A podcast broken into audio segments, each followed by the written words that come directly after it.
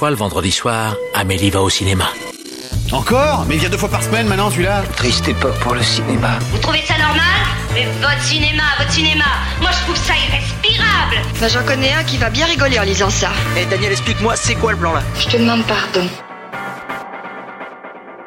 Nous ne sommes responsables de rien, nous nous excusons d'avance, bienvenue dans Pardon le cinéma, l'émission qui s'enfile un max de poudre de cheminette pour tenir devant certains films sortis cette semaine. Bonsoir tout le monde, bonsoir. Salut Ça va Sophie? Je suis très fatiguée mais je porte une casquette A24 donc ça va. Ça va. Bonsoir Arthur, comment ça va? Eh ben ça va très bien. Oh là Ouais, je me suis rendu compte qu'à chaque fois je disais que ça allait pas fort, que j'étais fatigué. En fait non, ça va. Là ça va. Donc ça va. Et bonsoir Simon. Eh bah franchement, cette semaine, j'ai la super pêche. Comment c'était Reims? Ah oui, bah écoute, Il a oublié où il était la semaine dernière, c'est super. Pour... eh ben moi je vous avais fait ce petit module à mi-parcours. Écoutez, le festival a continué à monter en puissance et il a monté en puissance jusqu'au bout. Tout simplement, les deux, trois derniers films qui ont été montrés en compète étaient brillantissimes. D'ailleurs, c'est plutôt ceux qui ont été euh, primés. C'était donc un grand, grand, grand bonheur et on s'est bien fait rasser à Reims. Eh ben dis donc, dans cette émission on vous parle du troisième opus des animaux fantastiques. Ah bah ça, ça change radicalement de Reims, hein. De la revanche des crevettes pailletées de Vortex de Gaspard Noé ou du documentaire Allons enfants. En bref, ce sera à l'ombre des films et Wild Indian avant de nous envoler vers le passé pour aborder Darkwater d'Hideo Nakata. Mais d'abord, il est l'heure des actus. La vache, encore ces stupides actualités. Je déteste les actualités. Au cinéma, c'est comme ça et pas autrement. Ha ha Qu'est-ce qu'on passe au cinéma? Je suis bon. Je demandais à la patronne. Comme d'habitude, nous démarrons ces actus en vous remerciant de nous suivre, quelle que soit votre plateforme de podcast, plateforme où vous pouvez nous noter 5 étoiles si vous aimez notre travail. Il y a aussi les réseaux sociaux, vous suivez Pardon le cinéma sur Twitter et sur Instagram, et ça c'est super sympa. D'ailleurs, je- vous encourage à aller vraiment suivre Pardon le cinéma sur Instagram, on va mettre les bouchées doubles sur Insta euh, dans les jours et semaines à venir. Promis, je, je vais refaire des trucs, j'étais juste trop fatiguée mais promis, je, je m'y remets. Hein. On, on va le faire. On, on va se lancer à fond sur Insta. On voit d'ailleurs votre engouement et tous les messages que vous envoyez sur Insta. C'est trop cool. D'ailleurs, on rappelle que si vous voulez soutenir l'émission, vous pouvez le faire financièrement via abonnement tous les mois. Cela vous permet de faire sauter les pubs, mais surtout d'avoir un épisode exclusif tous les mois avec un invité. Le dernier, c'était plus de deux heures avec Virginie Efira, le précédent avec le Palma Show. Pour les écouter, rendez-vous en lien en description. Pour l'actualité, laissons place au courrier des lecteurs. Chaque semaine, on vous demande sur notre compte Instagram. Et oui, Instagram, on s'est rendu compte que il y avait vachement plus de gens qui répondaient au courrier des lecteurs, courrier des auditeurs sur Instagram. Donc du coup, bah, on passe par Insta, voilà, Instagram at pardon le cinéma. On vous demande de nous poser vos questions, vos interrogations sur l'actu. Alors les voici, les voilà, trois questions du public que j'ai retenues aujourd'hui. Alors bien évidemment, la question qui est revenue en masse, en masse, en masse, c'était plus de la moitié des questions qui concernaient ce truc-là, c'était qu'est-ce qu'on pense de la sélection du Festival de Cannes? Là, j'en ai pris une au hasard de Miss Aprilsan qui demandait que pensez-vous de la sélection pour le Festival de Cannes? Il y a quand même du lourd cette année. Effectivement, je vais essayer de vous redire un petit peu quelques films parce que je crois que même autour de cette table, on n'a pas eu le temps de tout suivre. On, va essayer de, faire par catégorie et tout. Déjà, on va parler des séances spéciales à Cannes, Euh, notamment euh, en séance spéciale, on a appris qu'il y aura Sergei Lonitsa qui viendra présenter un documentaire cinéaste ukrainien. C'est quand même on ne peut plus symbolique que d'inviter euh, Lonitsa à Cannes. Et à qui on devait déjà Donbass, qui était littéralement un film sur la situation euh, d'occupation euh, russe du Donbass, et qui était un film assez passionnant. Voilà, et il y aura aussi un documentaire de Ethan Cohen qui nous fera un documentaire sur Jerry Lee Lewis. Donc euh, ça aussi à voir en séance spéciale. La catégorie Cannes première revient catégorie qui était la présente l'année dernière et qui servait surtout à mettre plein plein plein plein de films vu qu'il y avait beaucoup de stock post-pandémie. Bah là du coup elle est un peu plus réduite, il y a que quatre films à l'intérieur mais des films de cinéastes qu'ils avaient envie de faire venir mais pas forcément dans le hors compétition ni dans la compète principale. En fait, ce qu'a expliqué Thierry Frémaux, c'est que normalement, quand on met des trucs hors compète, c'est pour essayer de forcer sur un très joli tapis rouge, etc. Là, c'est pas forcément des trucs qui auraient un sens en gros tapis rouge, mais qu'on a envie de voir à Cannes pro- projeté en salle de Bussy. Il y aura notamment le nouveau Marco Bellocchio, euh, qui avait déjà été en compétition. On avait parlé du traître, on l'avait vu, je crois, ensemble, Simon le traître à l'époque. Absolument, Marco Bellocchio, qui est un cinéaste italien qui travaille littéralement depuis des décennies, qui est maintenant très âgé, mais qui opère encore, qui est vraiment un des metteurs en scène les plus passionnants en activité en Italie. Et alors c'est intéressant parce qu'on peut pas s'empêcher de se dire aussi que cette nouvelle sélection Cannes première, elle a aussi pour vocation de conserver à Cannes des auteurs qui qu'on ne saurait pas mettre hors compète ou qu'on ne saurait pas mettre en compétition officielle ou un certain regard. Et ça permet de les- empêcher d'aller dans d'autres festivals. Moi j'aime bien. C'est je trouve qu'il y a un certain panache mêlé euh, mêlé de provocation qui m'excite assez. Il y aura aussi euh, Irma Vep euh, d'Olivier Assayas. Il y aura aussi Nos Frangins de Rachid Bouchareb, film sur l'affaire Malik Ousekine, qui sera présent en Cannes première, donc aussi des choses intéressantes. Il y a aussi la sélection du, des séances de minuit. Alors toujours des moments un petit peu euh, foufou. Euh, le mot qui a été utilisé. Alors, alors, alors, ouais, vous vous foutez de ma gueule. Non, mais vous vous foutez de ma gueule sur le mot foufou. Le mot qui a été utilisé par Thierry Frémaux pendant la conférence de presse, c'est zozo. Donc. Ah ouais. Ah non, il, il- il a dit, notamment, il y a le nouveau Quentin Dupieux qui fait du cinéma zozo. Il a dit ça. Ça m'a vraiment fait beaucoup rire. Quoi, Zozo? Je sais pas, c'est Zozo. Euh, donc le nouveau Quentin Dupieux, alors qui n'est pas incroyable mais vrai parce que incroyable mais vrai est déjà passé par le festival de Berlin. C'est le nouveau nouveau Quentin Dupieux, c'est-à-dire que ce sera pas donc incroyable mais vrai qui est pas encore sorti. Ce sera Fumé fait tousser, qui a l'air d'être un film de parodie de Power Rangers. Exactement. Avec un casting absolument hallucinant, donc qui sera en séance de minuit. Euh, ensuite, il y a le hors compétition, et alors là, en hors compétition, ils se sont fait plaisir. Voilà, non, non, on, on peut le dire, le hors compétition, il y a cinq films, les cinq me font rêver. Il y en a même un, je suis étonné qu'ils soient en hors compète. Tout d'abord, il y a Top Gun Maverick, donc ça, tout le monde le savait, personne euh, tombe de sa chaise quand je le dis. Il y a aussi Elvis de Baz Luhrmann, Pareil, pas de surprise. alors que j'attendais en ouverture et qui ne sera pas le film d'ouverture. On parlera de quel est le film d'ouverture Je veux ensuite. pas dire, mais il y a deux semaines, j'avais dit, il ne sera pas en ouverture parce qu'il n'avait pas daté. Or, le film d'ouverture sort toujours le même jour euh, en salle. Et je l'avais dit, et mais, mais, mais non, pas du tout, il sortira quand même en film d'ouverture. Vous T'avais raison. Oui, t'avais raison, très raison. voilà. S'il vous plaît, voilà. Il y aura aussi Mascarade de Nicolas Bedos. C'est la troisième fois que Nicolas Bedos vient en hors compétition parce qu'il avait déjà présenté La Belle Époque et aussi OSS 117 euh, Alerte rouge en Afrique noire qui était euh, qui avait terminé d'ailleurs, qui avait fait la clôture du précédent fe- festival de Cannes. Donc Mascarade, c'est Nicolas Bedos qui revient à son cinéma à lui. Ça m'intéresse beaucoup. Il y a aussi le retour de Cédric Gimnès qui après Bac Nord l'année dernière revient euh, avec le film Novembre qui parlera des cinq jours qui suivent les attentats du 13 novembre. Alors, et moi je veux le round 2 avec le journaliste qui leur avait parlé en conf de Ah ouais, presse. Ah, bah surtout que si avec un peu de chance Marine Le Pen est élue, le journaliste irlandais pourra lui dire "Je fait raison." Quel enfer euh, Et il y aura aussi, alors là c'est en hors compète, je m'attendais que ce soit en compétition, le nouveau George Miller, euh, Three Thousand Years of Longing, 3000 ans à attendre, euh, 3000 ans à t'attendre d'ailleurs, c'est ça le titre euh, en français, avec Idris Elba et euh, Tilda Swinton, une histoire de génie qui accorde trois vœux à quelqu'un. Je m'attendais à ce que le George Miller soit en compétition, je suis un peu étonné de le retrouver hors compète, voilà. Alors n'oublions pas qu'il y a quand même beaucoup de studios américains qui ne veulent pas aller en compétition, qui ne veulent pas prendre le risque d'un film qui se fait attendre le couteau entre les dents par des journalistes sans pitié, et que présenter un film hors compète, c'est toujours présenter un film qui va être accueilli, on va dire, avec un peu plus de décontraction, parce qu'il va être moins dans une logique de comparaison avec les autres. Ouais. Donc ça peut être pour le protéger un peu, quand bien même il serait brillant. Alors après, il y a plein de films à, à un certain regard que alors, je, je vais pas me risquer à tous vous les donner parce que pour la majorité, je les connais pas. Moi, il y en a plusieurs qui m'ont un peu intéressé, notamment un qui s'appelle euh, Plan 75. Je sais pas du tout si vous avez entendu parler de ce film. Le synopsis est En gros, c'est l'histoire dans un Japon, euh, dans un futur proche, où en fait, on permet aux vieux de s'euthanasier.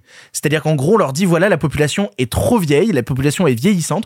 On laisse la possibilité aux vieux de se tuer et même c'est encouragé de tuer les vieux. Voilà, j'ai j'ai vu le pitch passer, je trouve ça euh, assez étonnant et comme souvent à un certain regard, il y a souvent des propositions assez étonnantes qui moi ont tendance à beaucoup m'intéresser. Il y a un film qui m'intéresse de ouf qui s'appelle euh, The Silent Twins. Euh, c'est le nouveau film de la réalisatrice de The Lure qui était une comédie musicale de sirène. Oh oui, Oui, et dont on a parlé dans le premier livre de Pardon le cinéma. Oui, alors je vais Achetez le livre. Alors comment ça je, je, je suis pas sûre de réussir, elle s'appelle Agnieszka et après c'est je vous montre le titre, le premier qui y arrive, je lui donne un bonbon. Agnieszka Smozinska. Smozinska Ouais, je On est sûr de Smozinska Je suis- ouais, non, peut-être pas sûr en fait. Smozinska, ouais. Euh, non, je suis En pas tout sûr. cas, c'est une réalisa- c'est une réalisatrice de talent polonaise et j'ai hâte de voir ce qu'elle va faire. Ouais, moi aussi. Moi, j'ai deux films qui m'intriguent pas mal. Euh, Il y a Rodeo euh, de Lola Kivoron. J'ai j'ai vu ça, qu'il y a un premier Euh, film ouais. euh, qui parle de course de moto, non Oui, euh, c'est ça, sur les rodéos urbains. En fait, elle avait fait son film d'études euh, il y a quelques années. euh, elle a fait Miss là-dessus. Et je crois qu'elle a aussi, elle est un peu aussi connue pour ses photos. Euh, ça a l'air hyper bien. Ça a l'air hyper bien. Et il y a un autre film, si je me trompe pas, j'ai l'impression que Beast est réalisé donc par Riley Keough, qui est euh, Oui, tout à fait. co-réalisé par elle, qui est l'actrice de Under the Silver Lake et de Zola. Oui, Absolument. Donc euh, moi, ça m'intrigue toujours quand des actrices et des acteurs euh, passent derrière la caméra. Je trouve, je- c'est assez intéressant, je pense. Mais alors d'ailleurs, on en parlait, j'ai j'ai complètement oublié d'en parler dans les séances de mini. Il y a un film euh, euh, sud-coréen qui s'appelle Hunt, Hunt qui est réalisé par euh, Lee Jung Jae, Lee Jung Jae qui est le premier rôle de la série Squid Game. Ah, Et oui, et donc c'est son premier film en tant que réalisateur. Donc voilà, si vous avez suivi Squid Game, bah, il, le l'acteur principal a réalisé un film dont il joue aussi à l'intérieur. Donc euh, voilà, c'est aussi intéressant. Et on va passer à la compète officielle. Et alors là, Oh là là là là là là là Alors, le film d'ouverture est hors compétition. Il s'agit de Z comme Z de Michel Zanavicius, qui est un remake de Ne coupez pas, euh, film dont toute, une partie de la presse a, déjà pu voir euh, Z comme Z. Euh, je vais le dire, j'en ai rien à foutre. Euh, moi compris, euh, j'ai déjà vu Z comme Z. J'ai pas signé d'embargo. Je sais pas si j'ai le droit de dire quoi que ce soit sur le non, film d'ouverture. Non, non, dans le doute, dans le doute, dis rien. Ouais, dans le doute, je dis rien. Je ne dirai rien sur le film d'ouverture et je vous, je, bah voilà, il faudra écouter les épisodes de Pardon le cinéma à Cannes, comme ça, ça vous donnera une bonne raison de les écouter.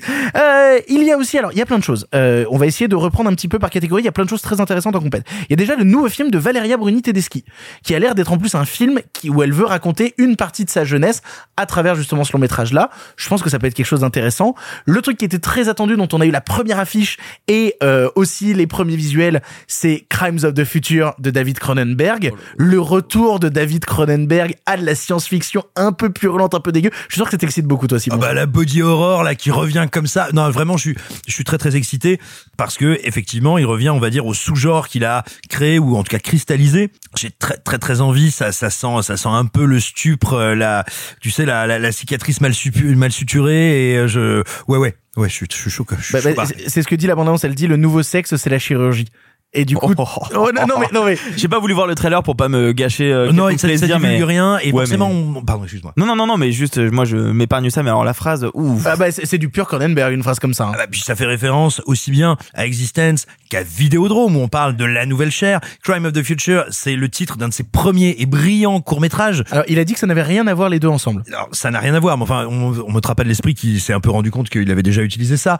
Et, et il se trouve que il n'a pas mis en scène de long métrage depuis huit ans, euh, qu'il a traversé des épreuves assez compliquées, notamment le décès de sa femme. Le dernier c'est Map to the Stars. En 2014. Ouais, c'est ça. De toute évidence, c'est un film qui se veut un film somme, un film testament, et j'espère peut-être un film qui lui permettra de renouer avec la dimension authentiquement organique, un peu B, furieuse, et je dirais intelligemment théorique de ses premiers films qu'il avait un peu perdu. Il y aura aussi le nouveau film des frères Dardenne, c'est un passage obligé, Tori et Lokita. Il y aura aussi le nouveau film de Claire Denis, Stars at Noon, alors qui n'est pas celui qui a été présenté au festival de Berlin, Berlin je aussi, crois. ouais. Et où elle avait fait un film avec Vincent Lindon, je, crois. Vincent Lindon et et j'ai pas la personne, mais euh, si euh, euh, ah, Juliette Binoche exactement. Et là, en fait, c'est l'inverse parce que c'est un film justement qui est parti tourner en Amérique centrale. avec Robert Pattinson. Il y a, il y a Robert Pattinson Je dedans, crois qu'il y a un casting euh, pas mal aussi. Attends. Encore Ah ouais. Oui, sachant qu'il était déjà dans High Life de Claire Denis. Avec Robert Pattinson, Taron Egerton et Margaret Qualley. Et ben dis donc, il y aura aussi le nouveau Arnaud Desplechin qui était là déjà l'année dernière. Avec un incroyable film, mais qui était en canne première du coup. Oui, qui était en canne première avec Tromperie, mais qui était Ah oui, à la, Tromperie, pardon, je à la parlais de sélection Roubaix. avant. Euh, oui, bah Roubaix une Lumière, c'était en compétition. C'est trop bien Roubaix une Lumière.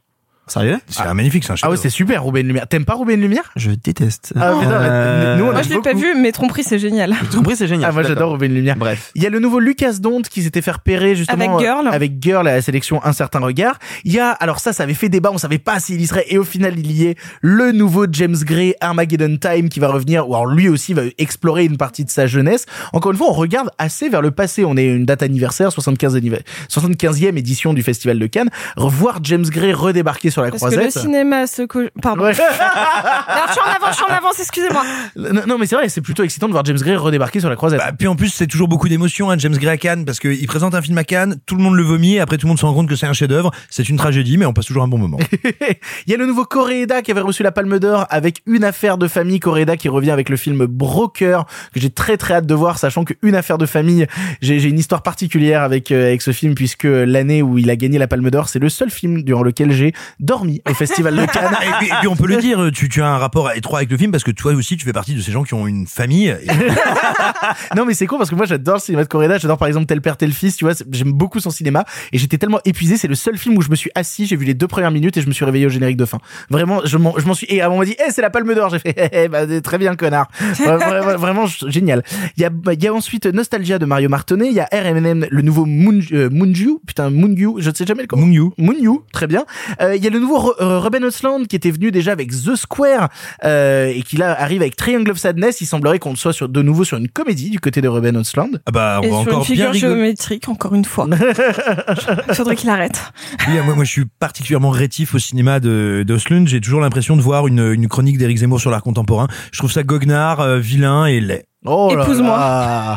Euh, on a ensuite le nouveau Park Chan-wook, Decision to Live, et ça, putain, il a pas réalisé de film depuis Mademoiselle, je suis tellement excité à l'idée de voir Decision to Live, vraiment, j'ai trop trop hâte de voir le nouveau film de Park Chan-wook. On a le nouveau Kelly, euh, Kelly Ricard, euh, Showing Up, qui sera présent, le nouveau, alors, Saïd Roustaé, où là, comme ça, euh, ça ne vous dit pas grand-chose, mais Saïd Roustaé a réalisé La loi de Téhéran qui nous avait mis une rouste. Ah C'est lui. Putain. Et donc ce sera compète. son premier long métrage en compétition et même en sélection à Cannes, son troisième film en tout. Vu l'énorme baffe que fut la loi de Téhéran, moi je n'ai pas vu son premier long, euh, je suis extrêmement curieux et très hâte. stimulé de voir le film qui s'appelle Layla's Brother. J'ai trop hâte. Il y a Boys from Heaven de Tarek Saleh, il y a Ian de Jerzy Skomilowski, et il y a aussi, et je voulais terminer là-dessus, La femme de Tchaïkovski, réalisée par Kirill Serebrennikov. Vous savez à quel point je suis un immense fan du travail de Kirill Serebrennikov, notamment sur Leto et aussi sur La fièvre de Petrov que j'ai énormément défendu. Ce qu'il faut savoir, c'est que Kirill Serebrennikov était euh, enfermé à domicile globalement depuis des années en Russie. Il a réussi à s'exfiltrer hors de Russie. On a vu des photos de lui à Paris. Il se balade un petit peu en Europe à ce moment. Ça veut dire que Kirill Serebrennikov sera sur la croisette pour le festival de Cannes depuis des années où à chaque fois sa place est laissée vide et où les comédiens essayent de montrer leur soutien justement à ce réalisateur enfermé injustement en Russie. Le voir enfin sur la croisette, je pense qu'on va être sur un moment émotion vraiment fort. Bah d'autant plus d'émotion qu'il sera probablement assassiné juste après. Quelle horreur T'imagines ça arrive pour de vrai? Non, non, j'imagine pas. C'était une Non, non, blague débile. Oui, non, il faut. Je sais même pas si on le laisse dans l'émission, ça, tu vois. Je. Si. Ok, ouais, bah très bien, on le laisse. Euh, alors, euh, T'as skip deux films, non? Non, j'ai pas skip de film. Holly Speeder de Abassi et le Mario Martonnet. Euh, le nouveau film du mec qui a fait Border. Euh, bah oui, tout à fait. Effectivement, j'ai skippé deux films sans le vouloir. Voilà, très bien. En plus, c'est d'autant plus fort parce que Border était aussi lui en UCR et se retrouve cette fois-ci avec son réalisateur en compétition. C'est plutôt pas mal, encore une fois. Quand on vous dit UCR, c'est un certain regard. Il y a une question qui a été posée par M Duple qui nous demandait euh, un retour hypothétique de David Lynch à Cannes avec un film secret. Est-ce qu'on est heureux? Alors ça, ils ont pas arrêté d'en parler et David Lynch a pas arrêté de démentir en disant il y aura pas de film de moi, j'ai pas de nouveaux euh, euh, projets secrets, etc. Et tu sais, il fait ses reviews euh, de la météo là sur Ouais. YouTube et il a La dit meilleure chose. Oui, c'est La génial. meilleure chose. Et il a dit clairement, j'ai pas de film à Cannes, arrêtez, j'ai pas de projet à Cannes. Est-ce que Et- ça peut être le monsieur météo de Cannes? Bah, ça, par contre, je non, non, mais c'est étonnant du coup parce que, en fait, les cinéphiles continuent d'espérer. Là, il y a eu l'annonce de la sélection, ils se disent, non, mais le Lynch, il va y être. Mais attends, il y, a, il y a ce truc aussi sur Twitter qui était un peu débile, mais qui était très rigolo, c'est que tout le monde disait ouais, bah Andrew Garfield, il, il arrêtait pas de dire qu'il allait pas être dans Spider-Man, et bah c'est pareil, hein, David Lynch, il va aussi avoir son film, tu vois. J'adore quand on compare euh, Spider-Man à David Lynch. Voilà. Euh, non mais il y a peut-être un, un petit truc à, à dire sur d'où est née cette rumeur. En fait, à la base, c'est Variety qui la valide. Et Variety qui est un des médias euh, pro consacrés euh, au cinéma, mais en général au divertissement et à la production de divertissement euh, aux États-Unis qui est un des plus vieux médias en la matière et qui est pas euh, comment dire euh, qui, qui est pas un, un, un nid un nid à rumeurs vraiment qui est très très très sérieux. Et eux ont maintenu après les propos de Lynch eux ont maintenu que si si il y aurait un Lynch. Alors Attention, est-ce qu'ils se sont fait berner? Est-ce qu'ils ont une info très très solide? Euh, Difficile à dire. Est-ce qu'il va pas y avoir tout simplement un Lynch à Cannes Classics? Ou à la quinzaine? J'y J'y crois peu, mais Lynch à la quinzaine, ça mais Tu vois, de la même manière que tout le monde disait qu'Ari Aster serait à Cannes et qu'il n'y est pas. Je veux qu'il y soit, il y sera. Mais il peut tout à fait être à la quinzaine. Alors, et attention, j'ai j'ai vu des démentis sur le Harry Astor. J'ai vu vraiment des articles. Je crois que c'est Deadline qui a sorti un article pour dire que le Harry, le Harry Astor irait pas à Cannes. Mais Et par contre, Ari Aster vient au Champs-Élysées Film Festival. D'ailleurs, si les organisateurs du Champs-Élysées Film Festival cherchent quelqu'un pour modérer, pardon, je, je, je me place, mais oui. Et juste Simon, par rapport à ce que tu disais sur Variety, Variety disait aussi à l'époque qu'il y aurait euh, Buzz euh, de Pixar. Ah, non, non, Et il- ça a été démenti deux jours après. Donc ils- tu ils vois, ont annoncé, euh, ouais, que Oui, non, mais ce que je veux dire, c'est pas. qu'ils y, tu vois, ils y vont rarement euh, légèrement. Non, il y a peut-être un truc, il y a peut-être un truc qu'on peut dire euh, sur euh, euh, ah, sur euh, sur Harry Astor, c'est qu'il est peut-être effectivement victime de euh, de ce snobisme des studios qui euh, qui des fois se disent c'est trop risqué pour Cannes, je n'y vais pas. N'oublions pas non plus que le film peut aussi être en quinzaine. Il a jamais été à la quinzaine des réalisateurs. Astor. Bah oui. Oui, Puis, euh, puis avec déconnant. 24, euh, ils avaient envoyé euh, The bah, Lighthouse. The Lighthouse, mais je pensais euh, After Yang aussi, qui était à Cannes l'année dernière. Donc les 24, ils sont rarement en compétition officielle, mais ils sont dans des sélections parallèles. Oui, tout à fait. et On sinon, veut Ari Aster. Sinon, ça ira à Venise et puis voilà. Alors oui, oh putain oui, c'était la fin de mon truc, c'est que Venise l'a peut-être sécurisé parce que, disons-le, avec cette sélection, Venise est complètement à poil parce qu'elle est absolument incroyable. Je pense que les mecs, ils sont allés jusqu'à s'ouvrir les veines et dire Harry, viens, on te prend comme Joker Et l'odeur du sang l'a attiré du coup, ce qui semble logique. De toute manière, il y aura une deuxième vague de films avec encore quelques annonces de plus. On n'hésitera pas à vous les décrypter. Euh, dernière question qui nous a été posée par Eddie Boutiba qui nous demandait on en pense quoi de Warner qui modifie son film pour la Chine? Cela fait suite à une, une affaire, mais on vous reparlera des Animaux Fantastiques plus tard. Mais une affaire qui est sortie sur le fait que 6 secondes des Animaux Fantastiques 3 ont été coupées euh, en Chine pour enlever toute référence à l'homosexualité des personnages de Dumbledore et Grindelwald dans le dernier opus des Animaux Fantastiques. La Chine a coupé ces passages-là et Warner a déclaré que, eh ben, euh, on est obligé de essayer de euh, convenir à certains pays, blablabla. Ce que euh, Disney avait déjà fait, ce que c'est c'est pas le premier studio à couper ses films pour la Chine. hein. Alors oui, mais c'est quand même la première fois que cette intrigue est un peu au cœur du récit malgré tout, parce qu'on pense ce qu'on veut. Non, elle est on en pas au parlera cœur du récit. Ah bah si. Ah bah si. Bah non, non. on en parlera Bah on parlera du film. Mais en fait, si tu enlèves, en plus ils ont enlevé deux dialogues. hein. Un dialogue où il dit, Non, Ils ont enlevé euh, deux phrases. parce que j'étais amoureux de toi et une autre où Dumbledore raconte à tout le monde l'été où moi et Gellert on est tombés amoureux. Deux phrases. Malgré tout, je suis désolé, c'est parce qu'ils étaient amants que du coup ça justifie une grande partie des actions de Dumbledore dans le film.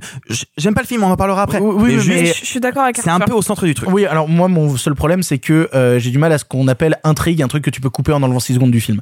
C'est juste ça mon problème. C'est-à-dire qu'il faut arrêter au Ah, bout d'un moment. Mais il reste Non, plein de non, sous-entendus, il reste plein de choses. vois. Non, non, c'est une connerie. Bah, tu C'est- peux- C'est ça qu'au bout d'un moment, quand tu dis, oui, regardez, on a mis des trucs dans notre film pour que ça convienne et tout, on a mis de l'homosexualité, etc. Si tu peux couper l'homosexualité dans ton film en enlevant 6 secondes de ton film, c'est que de base, il n'y avait pas d'homosexualité. Alors attends, je, te laisse la parole après Simon. Juste pour rebondir là-dessus, je tiens à dire quand même que Pixar n'a pas arrêté de dire euh, regardez, on a notre premier personnage LGBT.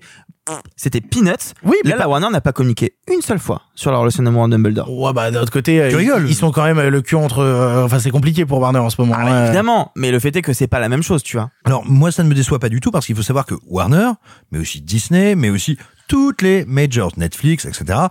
euh, ne sont pas là et n'ont pas l'intention, n'ont jamais eu l'intention et n'auront jamais l'intention d'être progressistes ou pas progressistes. Moi quand je vois des gens dire ah Hollywood est woke, mais mon cul sur la commode, Hollywood s'adapte au public. Et Hollywood, on parle de multinationales qui sont là pour croître et faire de l'argent. C'est le cas de Warner. Donc Warner n'a aucun scrupule à s'adapter à son public. Et si Disney, il y a pas longtemps, a réintroduit un personnage, notamment dans Buzz, c'était suite à un énorme bad buzz face au soutien à une législation d'un État américain bien précis. C'est-à-dire que, d'une, ne croyez pas qu'Hollywood est woke, c'est le public qui, alors woke ça ne veut rien dire, hein, je vous le rappelle, mais c'est le public qui a évolué et qui a changé. Vous pouvez ne pas en être, mais il n'empêche que, en fait, ces, films et ces sociétés ne font que s'adapter au public et elles s'adaptent au pognon. Elles vont là où elles peuvent récupérer de l'argent. Point. Donc je ne suis pas surpris et pas déçu parce que je n'attends pas de ces multinationales qu'elles portent un message. C'est juste que t'as dit Netflix. Netflix, pour le coup, il n'y a pas trop de soucis sur, euh, sur le côté LGBT. Au je dis pas qu'il y a contraire, des, je dis pas qu'il y a des soucis. Je dis que si ça menaçait leur, euh, leur équilibre économique, ils abandonneraient ça, mais dans la seconde. Ah bah il y a quand même une grosse partie de leur catalogue. euh, Après c'est dans mes recherches, donc j'imagine bien que moi mon, mon feed est tapissé de ça. Mais entre Queer Eye, euh, RuPaul, C'est super, euh, Queer Eye. Sex Education, enfin franchement ils ont basé une grosse partie de leur euh, de leur jeune public sur justement d'être euh, de proposer beaucoup. De... Enfin j'ai l'impression, je dis pas de la merde là. Non, Non, pas du tout de la merde. Non, non, mais, mais si dans trois ans, les, entre guillemets, les nouveaux jeunes, ou tout d'un coup, euh, 40% ou 50% de leur public ne veut plus de ça, ça disparaîtra aussi sec. C'est ça que je veux dire. C'est qu'il n'y a pas d'idéologie derrière. D'accord. euh, alors ça je l'entends, mais par contre pour l'instant c'est peut-être le Ah non, seul le seul qui propose vraiment un gros catalogue euh, Ah non, LGBTQI+. Tu as tout à fait raison, bien sûr. Mais ce que je veux dire, c'est que je ne crois pas une seule seconde que ce soit de l'idéologie, c'est du positionnement commercial. Avant d'attaquer les films du présent, comme chaque semaine, c'est l'heure de l'édito de la semaine, édito carte blanche, appelez ça comme vous voulez. Chaque semaine, un chroniqueur a la possibilité de parler du sujet qui l'intéresse sans restriction, son envie du moment, le truc qui lui tient à cœur. Cela peut avoir un lien avec l'actualité ou non, qu'importe, tant que le chroniqueur peut s'exprimer librement sur ce qu'il ou elle désire. Et cette semaine, l'édito sera tenu par Arthur, c'est l'heure de la carte blanche d'Arthur. Ça fait pas vrai con comme t'es, te demande ton avis Donnez-moi carte blanche et votre appui. Ah, tu me demandes mon avis maintenant? Mais tu causes français, ma salope. Je ne le cause pas, je le parle. Mais vous m'aviez donné carte blanche. C'est ma raison de plus pour faire attention. Je m'y suis mis bien plus tardivement que d'autres. Ma collection est mille fois moins impressionnante que certains d'entre vous. Et pourtant le sujet me tient à cœur. Trop souvent ai-je entendu autour de ma DVD Tech qu'elle ne servait pas à grand chose. Que plus personne ne regardait de Blu-ray. Que télécharger ça allait plus vite et ça coûtait moins cher. Qu'il y avait tout sur Netflix. Et que plus personne n'a de lecteur, même sur leur console. Que ça prenait beaucoup trop de place dans mon salon. Oui ça c'est une attaque un peu ciblée, je vous l'accorde. Et c'est un peu vrai. Mes contradicteurs marquent des points. Cela coûte évidemment cher. Cela n'est pas foncièrement pratique. Sur la présence des films sur les plateformes, je mettrai quand même un petit avertissement. Il y a quelques semaines, je devais regarder un film, La belle personne de Christophe Honoré avec Léa Seydoux et Louis Garrel. Pas un truc méga obscur non plus. Non seulement le film n'était sur aucune plateforme, mais il était également indisponible à la chaîne VOD. Le film n'existait juste sur internet, même illégalement. J'ai dû aller le louer dans une petite boutique qui m'est chère, chez JM Vidéo, l'un des deux derniers vidéoclubs de Paris que vous connaissez sans doute, sinon c'est que je ne fais pas assez bien mon travail. Mais c'est pas le but. Je vais pas répondre à tous les arguments, surtout que pour beaucoup, ils sont plutôt justes. Pendant longtemps, je répétais, euh, en réponse à ces saillies un peu piquantes, le même argument que vous entendez clamer dès qu'on a l'occasion ici autour de ces micros. Oui, c'est pour la sauvegarde du cinéma, des films qu'on aime avant qu'ils soient massacrés par un nouveau montage.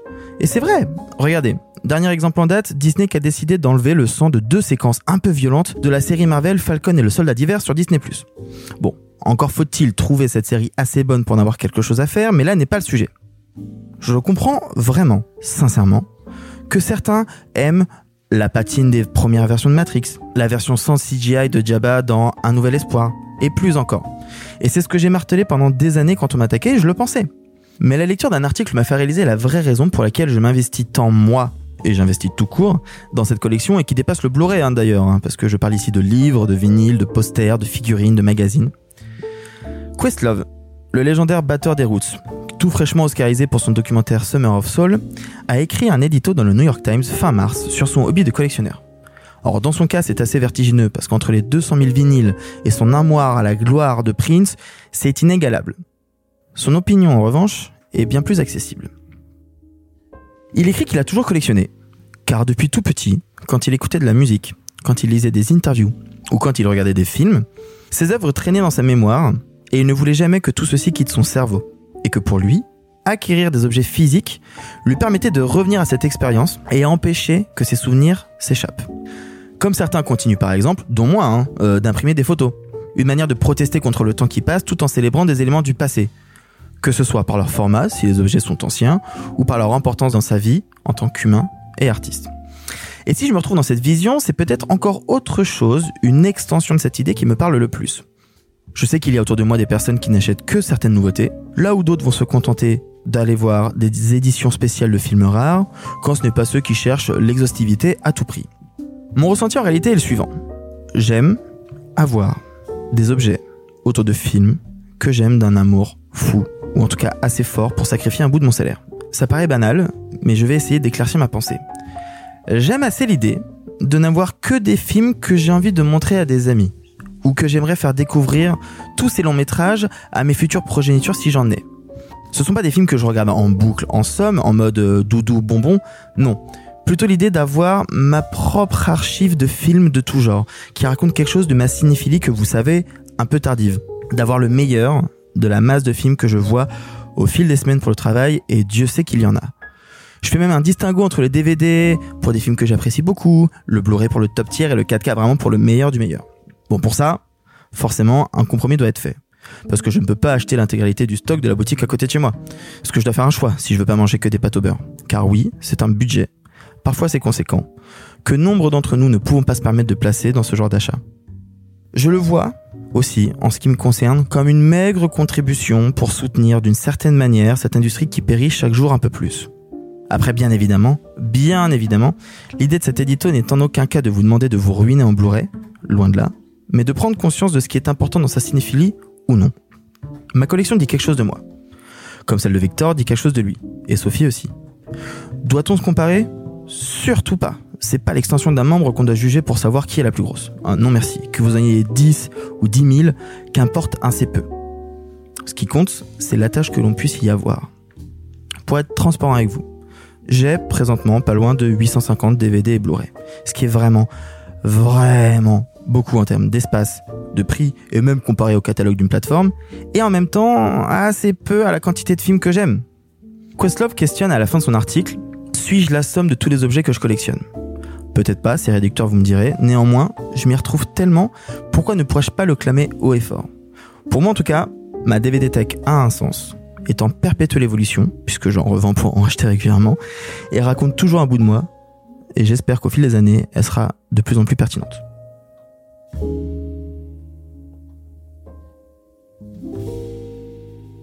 Merci beaucoup Arthur pour ton édito. Nous allons maintenant attaquer les films du présent et Dieu sait qu'il y a à faire et des choses plus ou moins intéressantes cette semaine. On va commencer par la grosse sortie de la semaine qui a fait le meilleur démarrage en salle de 2022. On va vous parler des animaux fantastiques, les secrets de Dumbledore.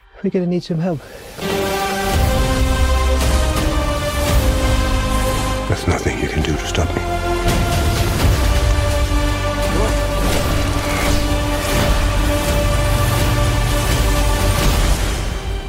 Things are not quite what they appear.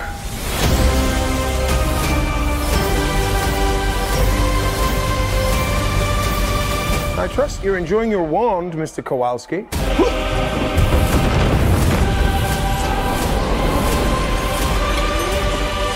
Can I keep this?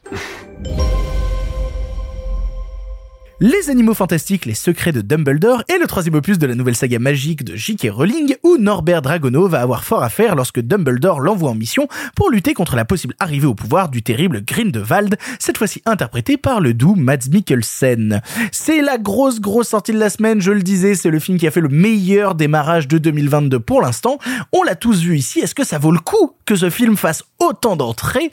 Arthur, qu'est-ce que tu en as pensé? Je suis né en 1993, ce qui veut dire que quand les premiers livres sont sortis, les premiers films, c'était pile dans ma tranche d'âge. J'ai grandi avec Harry Potter, j'étais à fond là-dedans, j'ai lu tous les livres, j'ai vu tous les films à l'époque, j'étais vraiment ce qu'on pourrait appeler quasiment un Potterhead. Vraiment, j'étais vraiment fan. Puis après, j'ai grandi et euh, mes goûts ont un peu évolué, j'ai j'ai commencé à avoir un peu d'esprit critique, ce qui fait que maintenant, je regarde les films avec un peu de nostalgie, mais toujours un fond d'amour qui est là et j'y prends toujours un peu de plaisir. Quand le premier Les Animaux Fantastiques est sorti, je me suis dit chouette, je vais pouvoir retrouver un peu cette sensation. Et c'était pas le cas. J'étais un peu déçu, je me suis dit ouais bon c'est un peu vain, ça raconte pas grand chose. Bon, c'était un peu balèque, je vais retourner voir les précédents films. Euh, le deuxième, c'était encore pire, et le troisième, c'est encore, encore, encore pire. Plus on avance, et plus c'est une franchise qui est vide, creuse, qui ne raconte rien, et ou alors, enfin non, qui fait semblant de raconter plein de choses, pas très cohérente et surtout pas très intéressante. Moi, je trouve que c'est un film qui est extrêmement pauvre.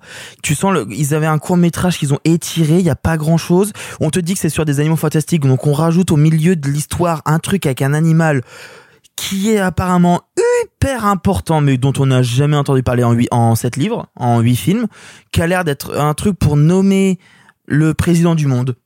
En vrai, enfin, c'est genre euh, le président de l'humanité. Bonjour, c'est moi. On va ramener une petite biche et c'est Bambi qui va décider. Sorti de nulle part, sans explication, juste parce qu'il fallait que Scamander euh, puisse être attaché à l'histoire. Aucune cohérence. Eddie Redmayne a de moins en moins de charisme. Déjà qu'il partait de loin, ça devient compliqué. Moi, j'étais intrigué au départ de voir comment euh, Mads Mikkelsen allait s'intégrer dans l'équation. Alors, Mads Mikkelsen est un peu super comme à chaque fois qu'il est là sauf que bah, vu qu'il a rien à faire là en même temps bah ouais mais c'est le seul qui a l'air d'y croire un peu tu vois contrairement aux autres. Alors je suis d'accord. Alors je suis d'accord ça, ça, reste quand même léger. Après, là, je parle des acteurs, mais on pourrait parler de la mise en scène qui est absolument plate. On pourrait parler de, il y a absolu, absolument aucune idée. Euh, moi, je suis toujours fumé de qu'on nous ait montré quand même dans les premiers films que chaque sort, il y avait une incantation, une manière de secouer la baguette, et que là, c'est genre euh, Avengers. Piou piou piou piou piou piou. Enfin, vraiment, ça n'a aucun sens. Tu le fais super bien. Merci. et non, et moi je pense que là où il y a un, vrai échec de la part de la Warner d'exploiter tout ça, c'est que même le moment où ils te disent, allez mon copain, t'aimes les premiers films, tiens, on va te mettre le thème et Poudlard. Même là, ça marche pas. Même là, ça tombe à côté parce que, enfin, c'est bête, mais t'y crois pas une seule seconde. La grande salle de repas a l'air minuscule par rapport à ce qu'on voyait gamin. Enfin, c'est, ça ne marche pas. La musique, elle est beaucoup moins puissante. Elle tombe un peu à plat. Enfin, visuellement, c'est pas beau. Et puis surtout, ça n'a aucun sens qu'il y ait cette scène à Poudlard. Ça pourrait se dérouler dans une aucun. ruelle, ça ne changerait rien. Donc il y a vraiment ce truc de, on a voulu faire du fan service et alors, je suis le premier à défendre le fan service quand c'est bien fait. Je sais qu'autour de cette table, vous êtes nombreux à pas aimer No Way Home. Moi un peu, mais bref, je suis un peu bête, ça arrive. Ah merde. Là vraiment, c'est vraiment prendre les spectateurs pour des débiles. Je trouve que c'est un film qui te dit, bon allez, je sais que les deux premiers on a un peu déconné, mais euh, mais euh, tiens Poudlard ça raconte rien, ça ne fait rien. Je suis ressorti, je crois que j'ai déjà oublié la moitié de ce que j'ai vu. Tu vois ce que je veux dire? Non, je vois. ce je truc, vois. je l'ai vu il y a 2-3 semaines, j'ai déjà oublié. Euh, moi, ce qui me dérange en fait, c'est euh, aussi parce qu'on va, vous allez sans doute en parler. Hein, donc, il y a eu euh, toutes les histoires de personnes qui ont été mises de côté dans le process, etc. Catherine Waterston a été totalement mise de côté et ça personne n'en parle. Pourquoi? Parce qu'elle a été la première à prendre la parole en disant qu'elle était opposée aux propos de J.K. Rowling. Alors, et euh, Je pose une question, mais moi, il me semblait avoir lu, je parle de lointaine mémoire, hein, je l'affirme pas, mais que c'est elle-même qui avait souhaité euh, s'éloigner du projet, non? Et ben du coup, elle revient à la fin. Euh, je m'en fous des spoilers. Alors, Et puis en plus, enfin, on elle, elle les steaks. en fait, on, Pour te- rien on ne te justifie pas son absence et on ne te justifie pas son retour et on ne te justifie pas pourquoi il y a des nouveaux personnages qui arrivent. En fait, on ne justifie rien. C'est un objet qui est là. Pour moi, c'est ça. Les Animaux Fantastiques 3, c'est un objet qui est là et qui sert à juste être là. Voilà. Bah, je, je- je suis assez d'accord avec toi. Pour moi, il y a, il y a une scène au milieu du film qui résume tout, justement la scène de Poudlard, où ils vont parler à Jude Law, et euh, on est à 1h40 de film, et t'as les personnages qui demandent à Dumbledore, euh, ouais, eh, est-ce que tout ce qu'on fait depuis 1h40, ça sert à quelque chose? Et là, t'as Jude Law, littéralement, vraiment, euh, Dumbledore qui leur répond, non, ça sert à rien, et en plus, ça a fait empirer la situation. et donc, en tant que spectateur, t'as vraiment un truc en mode, attends, mais ça fait 1h40 que ce que je regarde, ça sert à rien? Mais mais j'ai envie de mourir en fait. Et, et en fait, c'est mon vrai problème, c'est-à-dire que déjà quand le film s'est lancé, alors attention, j'aime beaucoup la saga Harry Potter. Ça c'est pour rassurer tous les Potterheads qui vont écouter cet épisode. J'aime beaucoup la saga Harry Potter et pour le coup, les animaux fantastiques m'ont toujours un peu dérangé parce que j'ai toujours trouvé la démarche un peu vaine. Et là, quand je me retrouve devant le 3, alors que j'ai vraiment un bon souvenir du 2, tu vois, j'ai pas l'impression d'avoir oublié le 2. Quand non non non quand Ah, j'ai un bon souvenir Bon, je crois que c'était dans le sens. souvenir euh, précis. non, non, D'accord, je, je me souviens de, du 2. Je, je l'ai pas aimé, mais je me souviens du 2. Quand le 3 démarre, pendant 25 minutes, je suis là, genre, je comprends rien ce qui se passe. Je comprends pas ce qui se passe dans ce film. Je comprends pas les enjeux. Je comprends pas pourquoi les personnages font ça. Je ne comprends rien à ce qui se passe. Il y a un vrai problème de mise en contexte et de pure écriture. Et en fait, c'est très étrange qu'il y ait ce sentiment-là, alors que le scénario, c'est un épisode de Scooby-Doo. C'est-à-dire, euh, non, mais c'est con. C'est littéralement ça. C'est vraiment genre, alors moi, je veux être le grand chef. Et nous, on a trouvé la solution pour lutter contre le grand chef. C'est vraiment, en plus, euh, le, putain, la montée du fascisme level collège, quoi. Vraiment, c'est, ah non, on essaye d'avoir un propos politique dans ce truc qui, à la base, quand même, il faut bien le rappeler, c'est un mec qui cherche des, des bestioles. C'est, c'est- non, non, non, mais c'est con parce que à la base, le projet de base des animaux fantastiques, C'est Pokémon. c'est Pokémon. oui, mais même Pokémon a une profondeur politique plus intéressante que les animaux fantastiques 3. Oula, oula, on va euh, piano, piano. Ah, non, non, si, si, si, les films Pokémon, euh, alors plusieurs films Pokémon d'ailleurs, notamment le 3 et le 1, euh, parce que j'ai des exemples très précis 2? en tête. Ah, le 2, un, le 2 un peu moins. C'était une blague, Victor. Tout le délire avec les oiseaux, Articodin et tout, la Sulfura, donc j'étais moins dans le délire. Par contre, tout les, le troisième film avec Entei et les Arbis, ça avait un propos politique. Ah, mais le hentai, c'est Oui. super politique. Non, non, Entei, t'as pas compris. Bref, non, non, non, et ça a une dimension politique beaucoup plus forte que les Animaux Fantastiques 3. Et, moi, ce qui m'emmerde, c'est qu'on est encore une fois dans ce remplissage constant, incompréhensible, avec en plus un côté, bah, il faut le dire, c'est con, et c'est un peu réducteur de le dire, mais c'est mal filmé, c'est mal monté, le découpage est anarchique, il y a plein d'instants avec des bonnes idées de scènes d'action, mais qui ne sont jamais aidées par la mise en scène, et donc du coup, ça ne peut pas marcher, c'est ultra numérique. En plus, c'est ça qui m'emmerde, c'est que tout sonne faux en permanence. Je, genre, je- une seconde, je, je reviens à la scène où euh, il leur dit voilà, on va aller euh, au bouton pour euh, la scène finale. En gros, globalement, il annonce la scène finale se déroulera à tel endroit et il leur fait vraiment genre un sort qui illustre ce qu'est le bouton. Et la réflexion que je me suis fait, c'est c'est quand même beaucoup d'effets numériques pour pas grand chose, quoi. Pour, il- pour, pour, pour leur montrer sur une carte, tu vois. Et, et- et- non, non, et vraiment, et en fait, c'est le sentiment que me donne le film. Beaucoup d'effets pour pas grand chose. Alors, tu disais un truc, tu disais, euh, il y a quelques films, euh, quelques scènes d'action qui peuvent être intéressantes. Tu penses à quoi? Je pense notamment il y a une scène de repas avec Grindelwald et où il commence à s'enfuir et il court sur les lettres. Euh, non, non mais je trouve l'idée intéressante. C'est juste que c'est tellement mal exécuté que tu comprends rien à ce qui se passe niveau action et donc du coup t'es perdu en permanence. Mais l'idée de dire on va s'échapper en ayant les lettres qui s'envolent autour de nous et on grimpe sur les lettres pour aller choper le porte au loin, l'idée est intéressante. Le problème c'est que c'est super mal exécuté. Et tu parlais de Mads, Mads il s'amuse mais notre grand méchant Grindelwald qui est censé être le méchant terrifiant parce que quand même dans le 2 les contes de Grindelwald t'as quand même un truc où Johnny Depp il l'incarne en mode il est terrifiant. Là, il a peur d'un faune, euh, le méchant terrifiant, là. Il, il a peur d'une bestiole qui fait 3 cm et qui peut égorger à tout moment. Vraiment, le moment où t'as le faune qui arrive euh, dans le dernier acte du film, il fait genre, oh mince, ils ont déjoué mon plan. Et en fait, j'ai l'impression que tous les personnages ont été complètement vidés de leur substance. Je veux dire, Ezra Miller, maintenant, sa seule consistance en tant que, euh, enfin, en tant que personnage, c'est qu'il aime Evanescence, quoi. J'allais faire la blague, hein, mais. mais, euh, mais, mais vraiment, c'est- juste ça. C'est c'est- il écoute du black metal au fond de la cour et il est à se scarifier avec son compas. Je veux dire, merde, quoi. A priori, comme le comédien.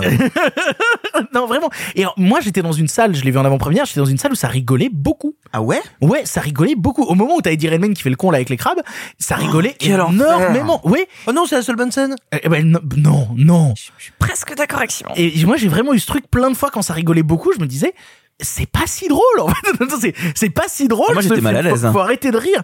En fait, on le sait maintenant depuis le premier film des Animaux Fantastiques. C'est pas parce que t'es une bonne romancière que tu sais écrire des bons films.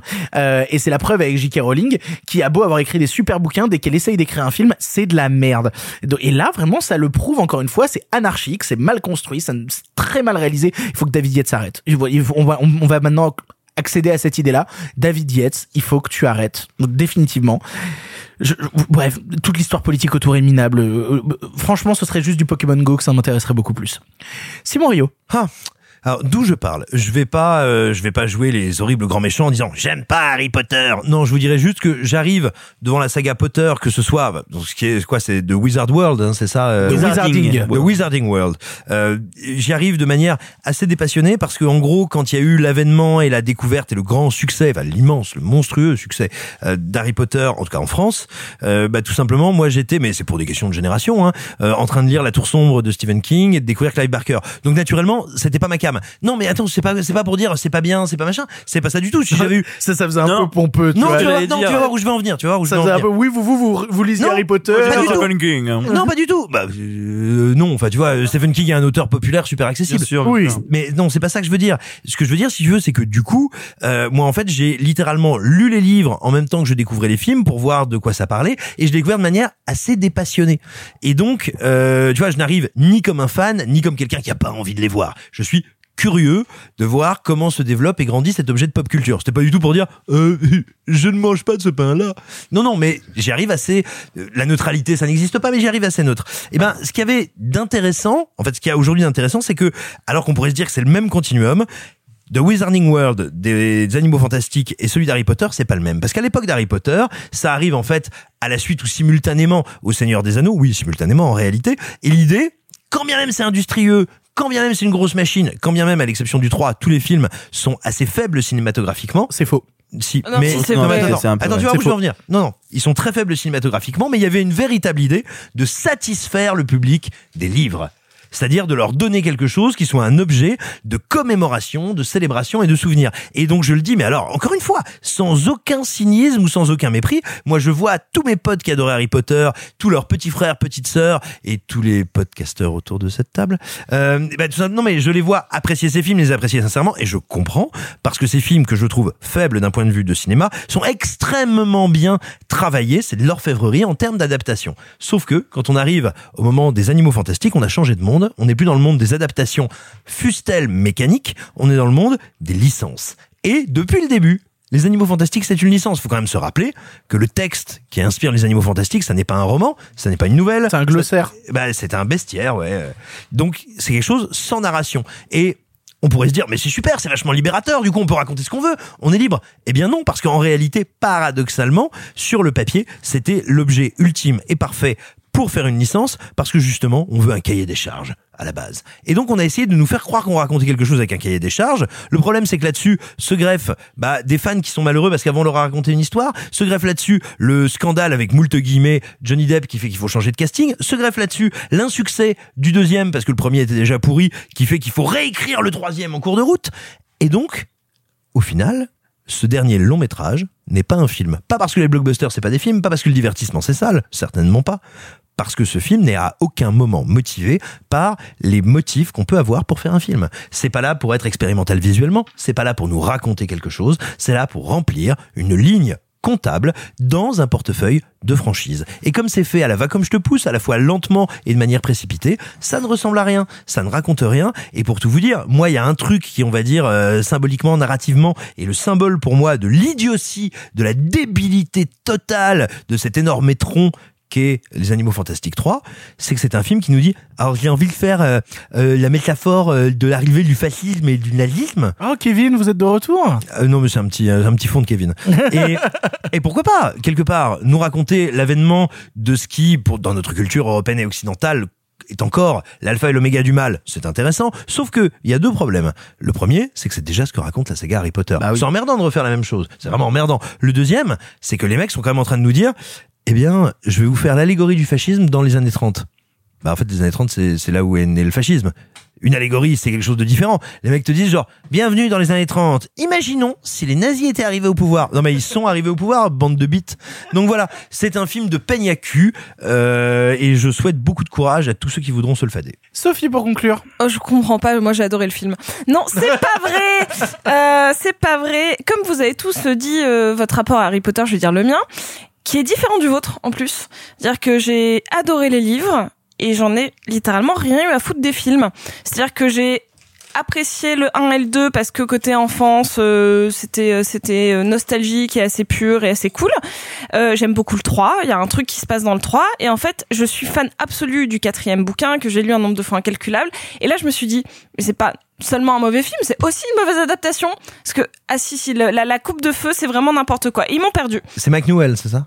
Je sais plus. Moi, j'aime bien la coupe de Donc c'est McNewell et c'est après qu'arrive David Yates. ouais. Mais ouais, ouais, c'est après qu'il arrive euh, David Yates. Mais, euh, mais en fait, à partir du 4, je me dis, ok, les films ne m'intéressent pas.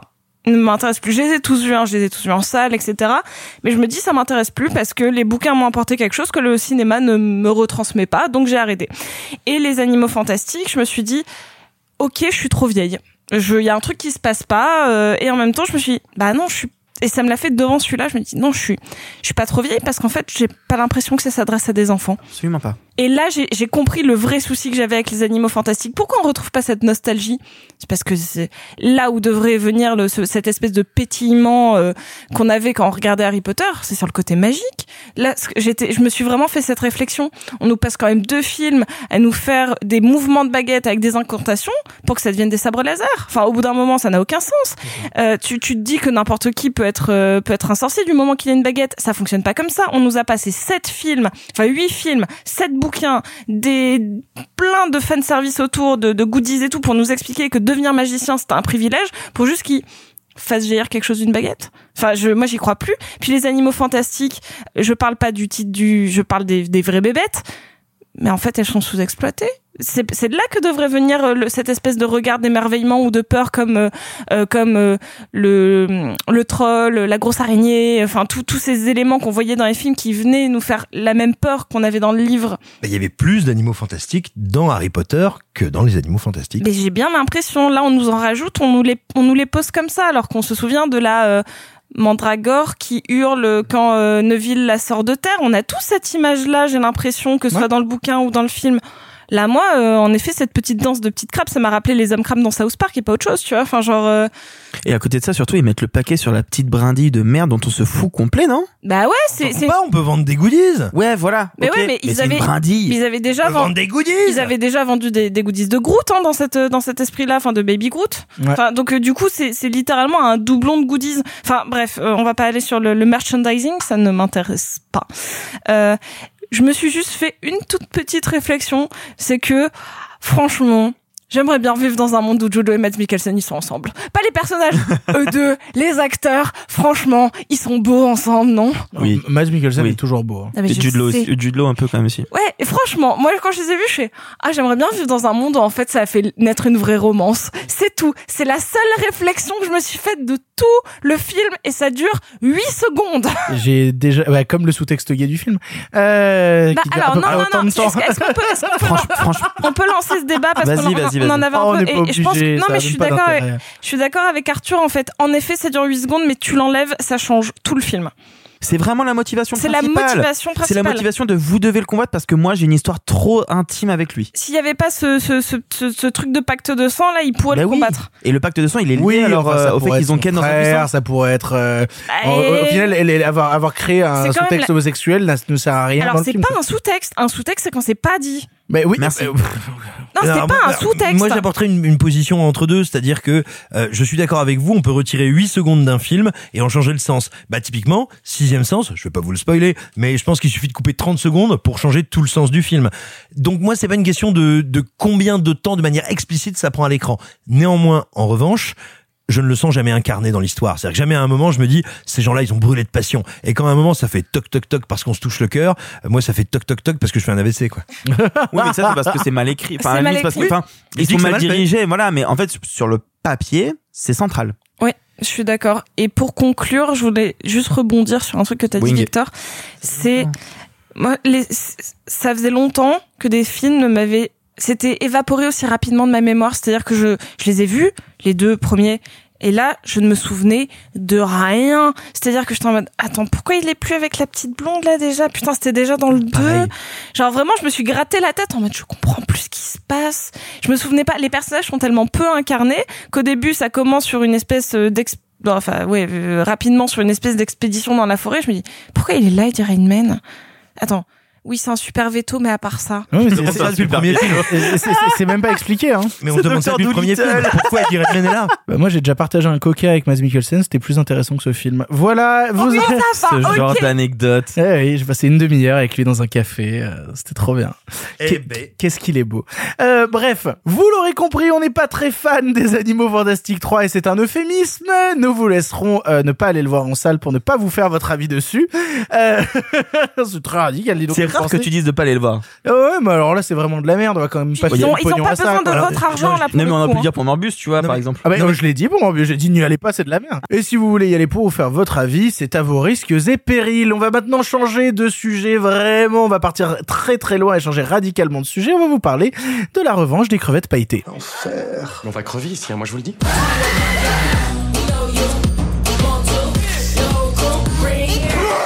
C'est quoi ça?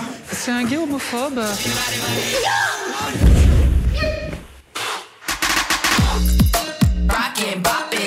Non mais on n'est pas James Bond.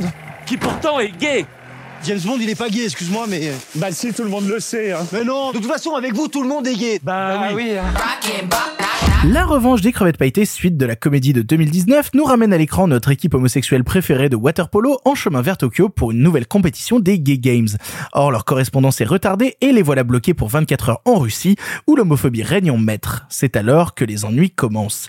On l'a tous vu ici et je vais me permettre de commencer sur euh, les crevettes pailletées 2, enfin la revanche des crevettes pailletées, parce que je vais être très honnête avec vous, moi j'avais trouvé le premier sympathique. C'était pas un grand film, mais j'avais de la sympathie pour le premier film, et notamment en fait parce que j'avais de la sympathie pour les personnages du film, que je trouvais plutôt incarnés par des comédiens que je trouvais vraiment plutôt talentueux, et notamment tout le sous-texte et toute l'histoire qui était créée autour du personnage d'Alban Lenoir me plaisait plutôt dans le premier film.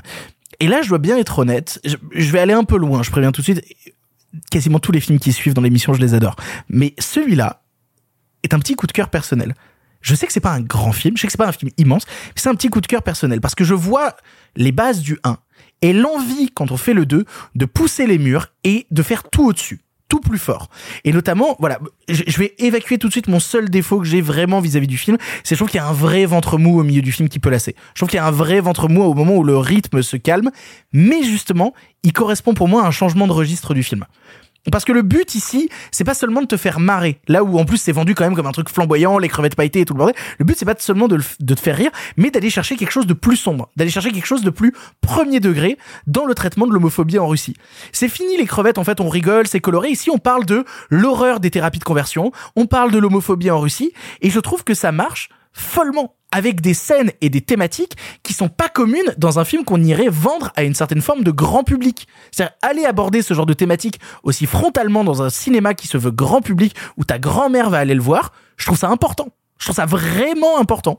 Parce qu'en plus, il y a probablement plus de moyens et je trouve que, bah, du coup, par le plus de moyens, il y a un peu plus de cinéma à l'intérieur. Dès la scène d'intro, et notamment plusieurs scènes musicales dans le film, moi, dès la scène d'intro, je suis heureux de les retrouver, j'ai un vrai bonheur de les retrouver, mais en plus, à plein d'instants dans le film, je sens les envies de photos, je sens l'envie de travailler sur le clair-obscur, je sens l'envie de créer des séquences d'action où on va essayer justement d'avoir un peu plus de puissance dans le traitement, dans le montage. Et en fait, il y a une envie de pas refaire juste le 1, il y a une envie d'aller continuellement plus loin, de donner plus. Et en fait, ça peut décevoir des gens qui avaient apprécié le 1 pour ce qu'il était, mais je trouve que c'est vachement plus intéressant de vouloir partir sur autre chose, peut-être parfois moins drôle, mais plus sombre et plus fort en termes de propos. Puis en plus, moi, je suis attaché à eux parce que niveau écriture, chacun a un vrai arc narratif. Et putain, c'est pas comme un film où on te met huit personnages principaux et chacun a son propre arc narratif qui va être développé autour de l'histoire, où aucun va être mis en retrait. C'est pas des pions interchangeables. C'est vraiment des personnages qui existent dans l'univers qu'on leur donne, qui existent à part entière. Et je trouve ça très fort. Alors oui, certains vont trouver qu'à plein d'instants, le film est un peu gros sabot, c'est sûr. Mais on n'est pas dans du cinéma indépendant, on n'est pas dans du cinéma d'auteur, on est dans du cinéma grand public. Et je pense que pour aborder ce genre de thématique, parfois il faut pas aller dans la subtilité. Au contraire, il faut y aller franchement, il faut aborder frontalement certaines thématiques. Et pour ça, je trouve que ce genre de film grand public qui aborde ce genre de thématique là aussi frontalement, et en plus avec une telle envie de cinéma derrière, bah, je trouve que c'est important en fait. Et ils le disent dans le film, ils le disent clairement, ils disent soyez bruyants pour ceux qui ne peuvent pas l'être. Et pour moi, c'est tout le sous-texte du film, même dans son envie de mise en scène et tout. Nous, on va être bruyants parce que actuellement, il y a plein de pays où ces thématiques-là ne peuvent pas être abordées. On peut pas faire ce genre de film-là. Et nous, on va être bruyants et bruyants pour parler de ces choses-là et pour que ce soit abordé. Donc oui, ils sont parfois bruyants, oui, ils sont parfois clichés. Mais en fait, c'est à travers tout ce bruit qu'on arrive à faire avancer la lutte contre les discriminations. Et je trouve que c'est important. Parce que dans l'époque dans laquelle on est, où t'as des incertitudes par rapport aux élections, où t'as la putain de guerre en Russie, et ben en fait les crevettes pailletées, aussi con que ça puisse paraître, c'est un vrai film politique. C'est pas une simple comédie bas du front, c'est un truc important qui est parfois naïf, parfois mal rythmé, mais en fait d'une force et d'une envie de cinéma qui m'a fait un bien fou et qui à plein d'instants m'a laissé en larmes. Et voilà donc je trouve que c'est important, les crevettes pailletées 2. Ça a l'air idiotique comme ça, mais la revanche des crevettes pailletées, parce que ça ambitionne de faire en tant que cinéma et en termes de pur propos de fond, contre l'homophobie latente de beaucoup de gens dans la société, eh ben, je trouve que c'est important et ça va sûrement faire partie de mes films préférés de l'année parce que vraiment, j'ai beaucoup, beaucoup aimé le moment que j'ai passé devant ce film et je le reverrai avec énormément de plaisir. Et je vais laisser maintenant la parole à Sophie. Alors, je serai beaucoup moins dithyrambique que toi. Il faut savoir que pour euh, voir le 2, j'ai vu, j'ai rattrapé le 1. Et le 1, je le trouve assez médiocre. Euh, je, je, je, trouve que c'est pas parce que c'est euh, queer et pailleté que ça en est euh, original et sympa. Tu te souviens quand on a vu Miss, je t'ai dit ça c'est exactement ce que je veux comme euh, comme cinéma queer grand public, très très grand public pour ma grand-mère. Ce qui n'était pas le cas des crevettes pailletées parce que je trouvais qu'il y a vrai qu'il y avait autant je te rejoins à 100% sur l'incarnation des personnages et c'est ce qui fait le vrai attachement qu'on peut avoir dans les deux films, c'est que c'est bien c'est bien caractérisé, c'est très bien joué. Par contre, en termes d'écriture scénaristique, moi le 1 me laisse complètement sur le carreau parce que je le trouve prévisible as fuck et peu importe euh, le lieu où ça se trouve, la compétition, ça reste un banal film de quiproquo avec un secret, euh, un personnage qui a des préjugés et qui va changer. Et heureusement que le 2 change ça. C'est-à-dire que le 1 peut être nécessaire au 2 parce que au moins le personnage du coach, on a on a enlevé ce côté-là en mode il faut ouvrir les yeux parce que en fait on est on est on est plus à une époque où il faudrait que ça si ça, si ça a pu ouvrir les yeux à quelques personnes, tant mieux. Hein. Mais normalement, on devrait plus en être là. Malheureusement. Et, puis hein, surtout, euh, et puis surtout, euh, ça permet aussi le 1. Le 1 est nécessaire parce que ça a créé des traumas à un des personnages et donc ça va être traité aussi à travers le récit, tu vois. Oui, oui, non, mais ça, ça aurait été bien comme un, je sais pas, une intro. Euh, le film aurait été plus long, le 1 aurait été l'intro, ça m'aurait suffi, tu vois. Mais bon, c'est pas le, c'est pas le débat. Le 2, je le trouve très sympathique, beaucoup plus ambitieux en termes de narration, beaucoup plus politique parce que le 1 malgré tout euh, c'est juste un espèce de remake du Grand Bain euh, selon moi. Mais j'ai encore un petit peu de mal parce que, à part quelques scènes un peu flamboyantes dans cinématographiquement parlant, je trouve encore un peu faible en termes de mise en scène. Euh, et je trouve que, à force de s'éparpiller, il perd un petit peu de sa force. Et je pense notamment à ce super personnage pansexuel justement, qui devrait être un excellent adjuvant et qu'on qu'on a tendance à laisser un peu sur le carreau pour revenir. En fait, du moment où toutes les lignes narratives vont se croiser, en fait, on se perd un peu parce que le montage fait que c'est pas extrêmement fluide en termes de temporalité.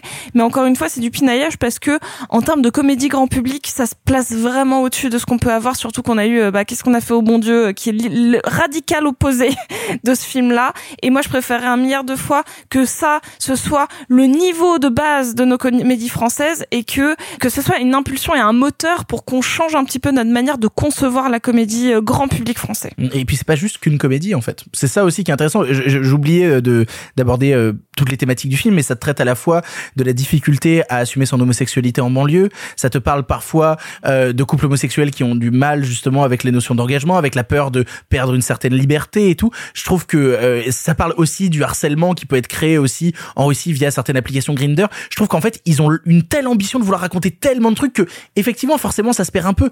Mais putain avoir l'envie de raconter autant de choses à travers tous ces personnages là je trouve ça très fort. Justement je trouve que tout est louable mais tout n'est pas bien fait c'est peut-être un peu ça le souci. Forcément. Mais, tout est louable. En fait, euh, encore une fois, je n'ai absolument rien moralement à reprocher aux deux. Le 1, justement, je, je trouve qu'il tire un petit peu les violons sur la corde comme tu veux. Enfin, vraiment, il, moi, il me gêne un petit peu. La scène finale du 1, moi, me laisse en larmes, mais euh, c'est personnel. Mais c'est juste que c'est gros sabots. C'est pas mal fait, mais c'est vraiment gros sabots. Euh, je parle de la scène finale, hein, parce que j'ai plein de reproches sur le 1, mais là, à vouloir trop en faire, ils auraient presque dû en faire un 2 et un 3 pour aborder toutes ces thématiques-là. Ils auraient pas dû autant les mélanger.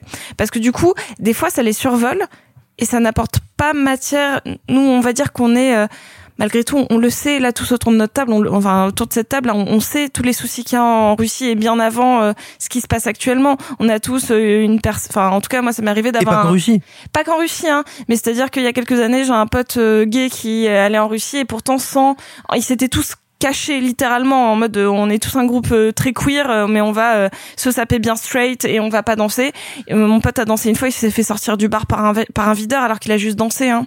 donc on, on le sait que c'est ça mais euh, du coup parce qu'on a cette espèce de, de déjà de connaissances là, peut-être qu'ils auraient dû en fait appuyer un peu plus sur certains sujets, et les rendre un peu plus éducatifs d'une certaine manière, vu qu'ils ont enlevé beaucoup de comédie. Mais le film est sympathique, le film est fait avec toutes les bonnes volontés du monde, et je le reverrai peut-être sans déplaisir. Mais c'est c'est un euh, ouais c'est cool, voilà. C'est bon. À mon sens, il y a évidemment une infinité de nuances, mais deux grandes options quand tu veux parler euh, d'une minorité, qu'elle soit euh, culturelle, sexuelle, euh, raciale, historique, ce que tu veux, identitaire, etc. Soit tu veux être, on va dire, édifiant. Tu veux faire passer un message. Tu veux montrer une réalité. Tu veux euh, faire un film important. C'est ce que faisait, d'une certaine manière, le premier, en étant directement adressé au grand public en disant bah via son personnage d'entraîneur homophobe qui allait devoir se fader bah une équipe homosexuelle et puis qui allait finir par comprendre qu'en fait il était intolérant et homophobe et bah je trouve que le premier faisait ça très bien. C'est-à-dire qu'il le faisait sans asséner de leçons, avec des gros sabots comme tu disais, mais en totale adéquation avec son sujet, son public, avec une humilité absolue et énormément d'amour de ses personnages. Donc c'était un petit film, un petit film maladroit à plein d'égards, mais néanmoins une œuvre que je trouvais cohérente, sincère et émouvante. Le 2 fait un choix qui, moi, me semble le choix le plus intéressant quand on veut parler, ou en tout cas le plus ambitieux, quand on veut parler d'une minorité, quelle qu'elle soit et quel que soit le sujet d'un film, c'est de faire ce choix un peu contre-intuitif mais passionnant de dire eh bien, cette minorité, je pars du principe que je n'ai pas à t'éduquer dessus, je n'ai pas à prendre ça comme exceptionnel. Je dis, bah non, oui, ces personnages sont gays. Bah, point barre, en fait, c'est pas un sujet, ils sont gays. C'est pas, ça n'est littéralement pas un sujet. Ce qui fait que ça va devenir un sujet, c'est le fait qu'ils aillent en Russie. Mais tu vois, en gros, on n'a plus ce personnage qui arriverait, comme le coach, qui dirait genre, oh là là, euh, vous faites des blagues bizarres et puis euh, vous avez des paillettes et puis vous vous rentrez les poils. Bah, il y a un peu le personnage de Selim quand même. Oui, mais oui, mais, Oui, mais c'est plus le centre. Je veux dire, c'est pas qui le traite centre. autre chose aussi, euh, le personnage de mais, Célim. mais surtout, ça n'est pas le centre de la narration. Tu vois ce que je veux dire C'est pas le centre du dispositif. Mais moi, attends, moi, j'adore cette ambition-là. Mais Juste quand je disais éducatif, justement, je, je parlais pas de ce premier palier-là. hein. Je parlais sur euh, les les- les- l'homophobie euh, en Europe de l'Est, etc. hein. Voilà, mais, mais, mais donc, en fait, si tu veux, d'une, moi, je trouve cette ambition-là passionnante, c'est plus complexe à faire, mais c'est très intéressant. C'est-à-dire que je crois que une forme de cinéma engagé, ouvert, inclusif, tolérant, ça n'est pas le cinéma qui dit regardez comme on souffre quand on est une minorité. C'est le cinéma qui dit bah oui, en fait, tout va bien. Oui, bah tiens, mon personnage est gay, tiens, mon personnage est trans, tiens, mon personnage est ci, tiens, mon personnage est ça, ce que vous voulez, hein, quel que soit le sujet que vous voulez traiter, mais tiens, les, les difficultés qu'il va rencontrer ne sont pas au centre du film. Je dis pas qu'il faut pas en traiter, je dis pas qu'il y a pas des longs métrages passionnants et brillants qui le font, mais choisir de dire, mais non, en fait, ceci n'est pas un sujet, c'est aussi un acte politique. C'est pour partie ce que veut faire le film, mais moi j'ai deux problèmes avec ça. À mon sens, il n'a pas une mise en scène et une écriture des personnages assez fine pour le faire. Et tout d'un coup, bah, cette première ambition, me semble-t-il, se heurte ou plutôt se casse les dents sur le fait d'aller en Russie. En fait, je trouve toutes les intentions louables du film, enfin louables, j'aime même pas ce terme-là non plus, mais je les trouve toutes intéressantes. Je les trouve toutes prometteuses en termes de narration. Je trouve tous les comédiens investis, mais j'ai l'impression que le film n'est jamais à la hauteur de son sujet c'est pas pour le taper dessus, c'est pas une horreur. Euh, vraiment, j'ai pas passé un mauvais moment en le voyant, mais j'ai l'impression de voir un film qui est toujours un peu en deçà de ce qu'il pourrait être. Donc très sincèrement, vous voulez voir une comédie sympatoche, bien foutue et à laquelle vous pouvez emmener éventuellement des potes, des potesses, voire des membres de votre famille, eh ben allez-y d'autant plus que c'est pas une comédie qui va leur donner des leçons. Pas une comédie qui va leur dire eh, t'as vu Et puis c'est pas qu'une comédie, je trouve ça. En fait, je trouve ça. Oui, alors le- je peux le- pas parler le- du le- reste parce que le reste c'est vraiment tellement mal fait. Ah, mais le- C'est tellement Non, mais mal c'est fait. c'est pas une, c'est pas ce qu'on peut caractériser de comédie dramatique. Oui, voilà, ça reste une, c'est une, une comédie avec un contexte. Oui. En revanche, il y a un truc aussi qu'il faut préciser à ceux qui nous écouteraient et qui se diraient genre oh, bah, bah, en ce moment machin nanana, c'est un film qui a déjà été repoussé du fait de la crise sanitaire et ça n'est certainement pas un film qui arrive maintenant pour taper sur les Russes. C'est un film qui a dépensé bien avant le C'est un conflit en film qui a Ukraine. failli être repoussé d'ailleurs à Oui, cause de ce truc-là. absolument. Justement Universal s'est posé la question de est-ce qu'on sort ce film vu qu'il y a le, le contexte en Russie? Et je trouve ça d'autant plus fort de le sortir maintenant, tu vois. Oui, voilà. Non, mais je disais ça juste pour ceux qui pourraient se dire, ou qui auraient la tentation, peut-être ne sachant pas comment et à quelle vitesse on peut ou pas produire un film, qui se diraient genre, eh ben voilà, un film qui tape sur les Russes et qui dit qu'ils sont homophobes. Non, ce film remonte à bien avant et il ne faut certainement pas l'appréhender comme ça. Arthur, pour conclure. Alors moi comme Sophie, j'avais pas vu le premier avant euh, avant-hier, je crois. Donc euh, dans le genre Arthur aime se faire des marathons avant de faire des émissions, euh, ça a été euh, pas mal. Effectivement, euh, moi je suis comme Sophie vraiment sur à peu près tout ce que tu as dit, c'est-à-dire que le premier me gêne sur plein d'aspects, je trouve que c'est effectivement très intéressant et heureusement que je suis content que ce soit en fait, voilà, je suis content que ces films existent parce que je trouve qu'ils racontent quelque chose qui est plus ou moins important. Je les trouve pas forcément bons, tu vois. Et euh, j'ai pas l'impression d'être prise en otage comme ça peut être le cas de certains films où vraiment je me sens obligé d'aimer sinon je suis homophobe. Là, c'est pas le cas. Là, on peut complètement attaquer des choses, euh, notamment sur l'écriture que je trouve tellement cliché, mon dieu. Mais voilà, le, le 2, effectivement, a un parti pris qui, est, qui moi, m'interpelle. On voit pas une seule scène de water polo. En fait, c'est plus le sujet. C'est plus le sujet. Euh, autant dans le premier, c'était le sujet. Ça, et d'ailleurs, c'était. intéressant, ça, Ah, ouais, je- Et, et c'est ce que je dis. hyper mal filmé le water polo dans le 1. Eh C'est ben, c'est compliqué, hein. Je préfère le 2 au 1, peut-être en partie pour ça, parce que tu vois, dans le 1, il y a des scènes où je me disais, euh, je suis pas, c'était, c'était mal fait. Là, au moins, il se débarrasse de cet artifice-là pour se dire, effectivement, c'est ce que tu disais, Simon, on ne t'explique pas qui sont les personnages. Bon, parce qu'on a passé un premier film à le faire entièrement. Oui, mais c'est important de pas être en train de donner des leçons et de dire, bah en fait mes personnages sont gays et on s'en fout et je peux faire une comédie bourrine grand public avec des personnages gays sans que ce soit ça le cœur de leur problème. Oui, mais ça, c'est parce que justement, il y a eu un premier film. Un premier film où c'était malheureusement un peu le cas. Pas totalement parce que c'était juste le problème d'un personnage, mais c'était déjà une comédie bourrine grand public avec des personnages gays. On n'avait pas à s'excuser qu'ils soient gays, c'était pas une découverte. Pas à s'excuser, mais il fallait quand même se justifier de tel comportement, c'est parce que c'est machin, et puis ton homophobie qui se cache à tel truc, c'est parce qu'en fait il y a tel comportement. Enfin, tu vois. Mais ça s'adresse à un public qui est jamais confronté à ces questions-là. Bah oui, mais du coup ça le fait. Non, mais je veux dire justement, c'est pour l'amener à un public qui ne le connaît pas. Moi, ça me pose aucun problème que ce soit bourrin sur ces questions-là. Non, mais dans tous les cas, c'est parce que je trouve que le premier le fait, que le deuxième ne le fait pas, et moi, ça, ça me soulage de quelque chose. Aussi de me dire bon, allez, c'est bon, les personnages sont installés, on y va. Effectivement, je trouve que c'est un film qui est, mal, enfin, comme tu le disais, hein, qui est louable, euh, mais ça ne masque pas les gros problèmes d'écriture du film. Je trouve qu'effectivement, il y a une belle alchimie entre les castings, que ça se voit que tout le monde s'amuse, malgré euh, le, le, le fond du sujet qui est quand même assez, euh, assez noir. Pff, C'est quand même pas très cohérent. euh, les dialogues, il y a des moments où, euh, enfin, les quiproquos sont vraiment légers. Enfin, euh, le mec il décide, mais si viens avec moi, on va, on va aller voir des gars. Mais en fait, tu sais que lui, il le pense pas. Enfin, c'est léger. Enfin, en fait, je me dis, il n'y a pas de raison qu'il n'y ait que les hétéros qui aient des comédies un peu, un peu euh, nulles françaises. Donc, c'est bien aussi que les LGBTQIA+ ait aussi cette forme-là et que en plus c'est un peu au-dessus de la mêlée. Et effectivement, le deuxième n'est pas qu'une comédie. En fait, je pense que le deuxième est un peu casse-gueule dans le sens où il va vers un terrain qui est périlleux dans le fond du sujet et dans la manière de, de- dans la forme, dans la manière qu'il a de se débarrasser du principe du film, à savoir une équipe de water polo. Et je trouve qu'il réussit sur certains aspects, notamment quand il se concentre sur le groupe. Je trouve qu'il se rate totalement quand il va vers d'autres terrains, à savoir des scènes d'action, d'infiltration. Je trouve ça mal fait et maladroit. Et je suis content qu'ils aient tenté. Tu vois, je suis là, bien joué, bien tenté, mais raté. Ah, moi, je trouve ça, euh, en termes de découpage, en termes de mise en scène, enfin, c'est vraiment euh, le niveau zéro. Ah, ça va pas, pas du tout. Ouais, si, Mais pas du tout. Attendez, il y a plein de plans, et je- genre, notamment à la fin quand il va tirer sur euh, sur. Euh, Ah bah, en fait, sur sur la- Cruising. Non, non, mais à la fin quand il va tirer sur la caméra, il se permet un plan au grand angle assez référencé. Non, t'as plein de belles idées de cinéma à l'intérieur. Je suis pas d'accord. Wow. Non, non, mais Ok. si- si vraiment- non, mais dire que niveau zéro, Non. c'est de la mauvaise Non, foi. niveau donc, zéro, euh, niveau zéro, je suis peut-être un peu dur, tu as raison. Non, je pense que ça de tente des choses, foi. ça ne les réussit pas. Et ça ne marche pas au montage, mais ça tente des choses. Et ce qui est déjà beaucoup, hein, parce que euh, la semaine dernière, on parlait de Qu'est-ce qu'on a fait au Bon Dieu 3, où là, ça ne tente absolument rien. Donc, rien que pour ça, c'est, c'est louable. Non, après, pour terminer, moi, il y a un point qui me dérange un peu dans l'écriture des personnages, encore une fois. Moi, c'est le personnage de Selim. Parce que quand on prend un personnage de banlieue, il est forcément homophobe.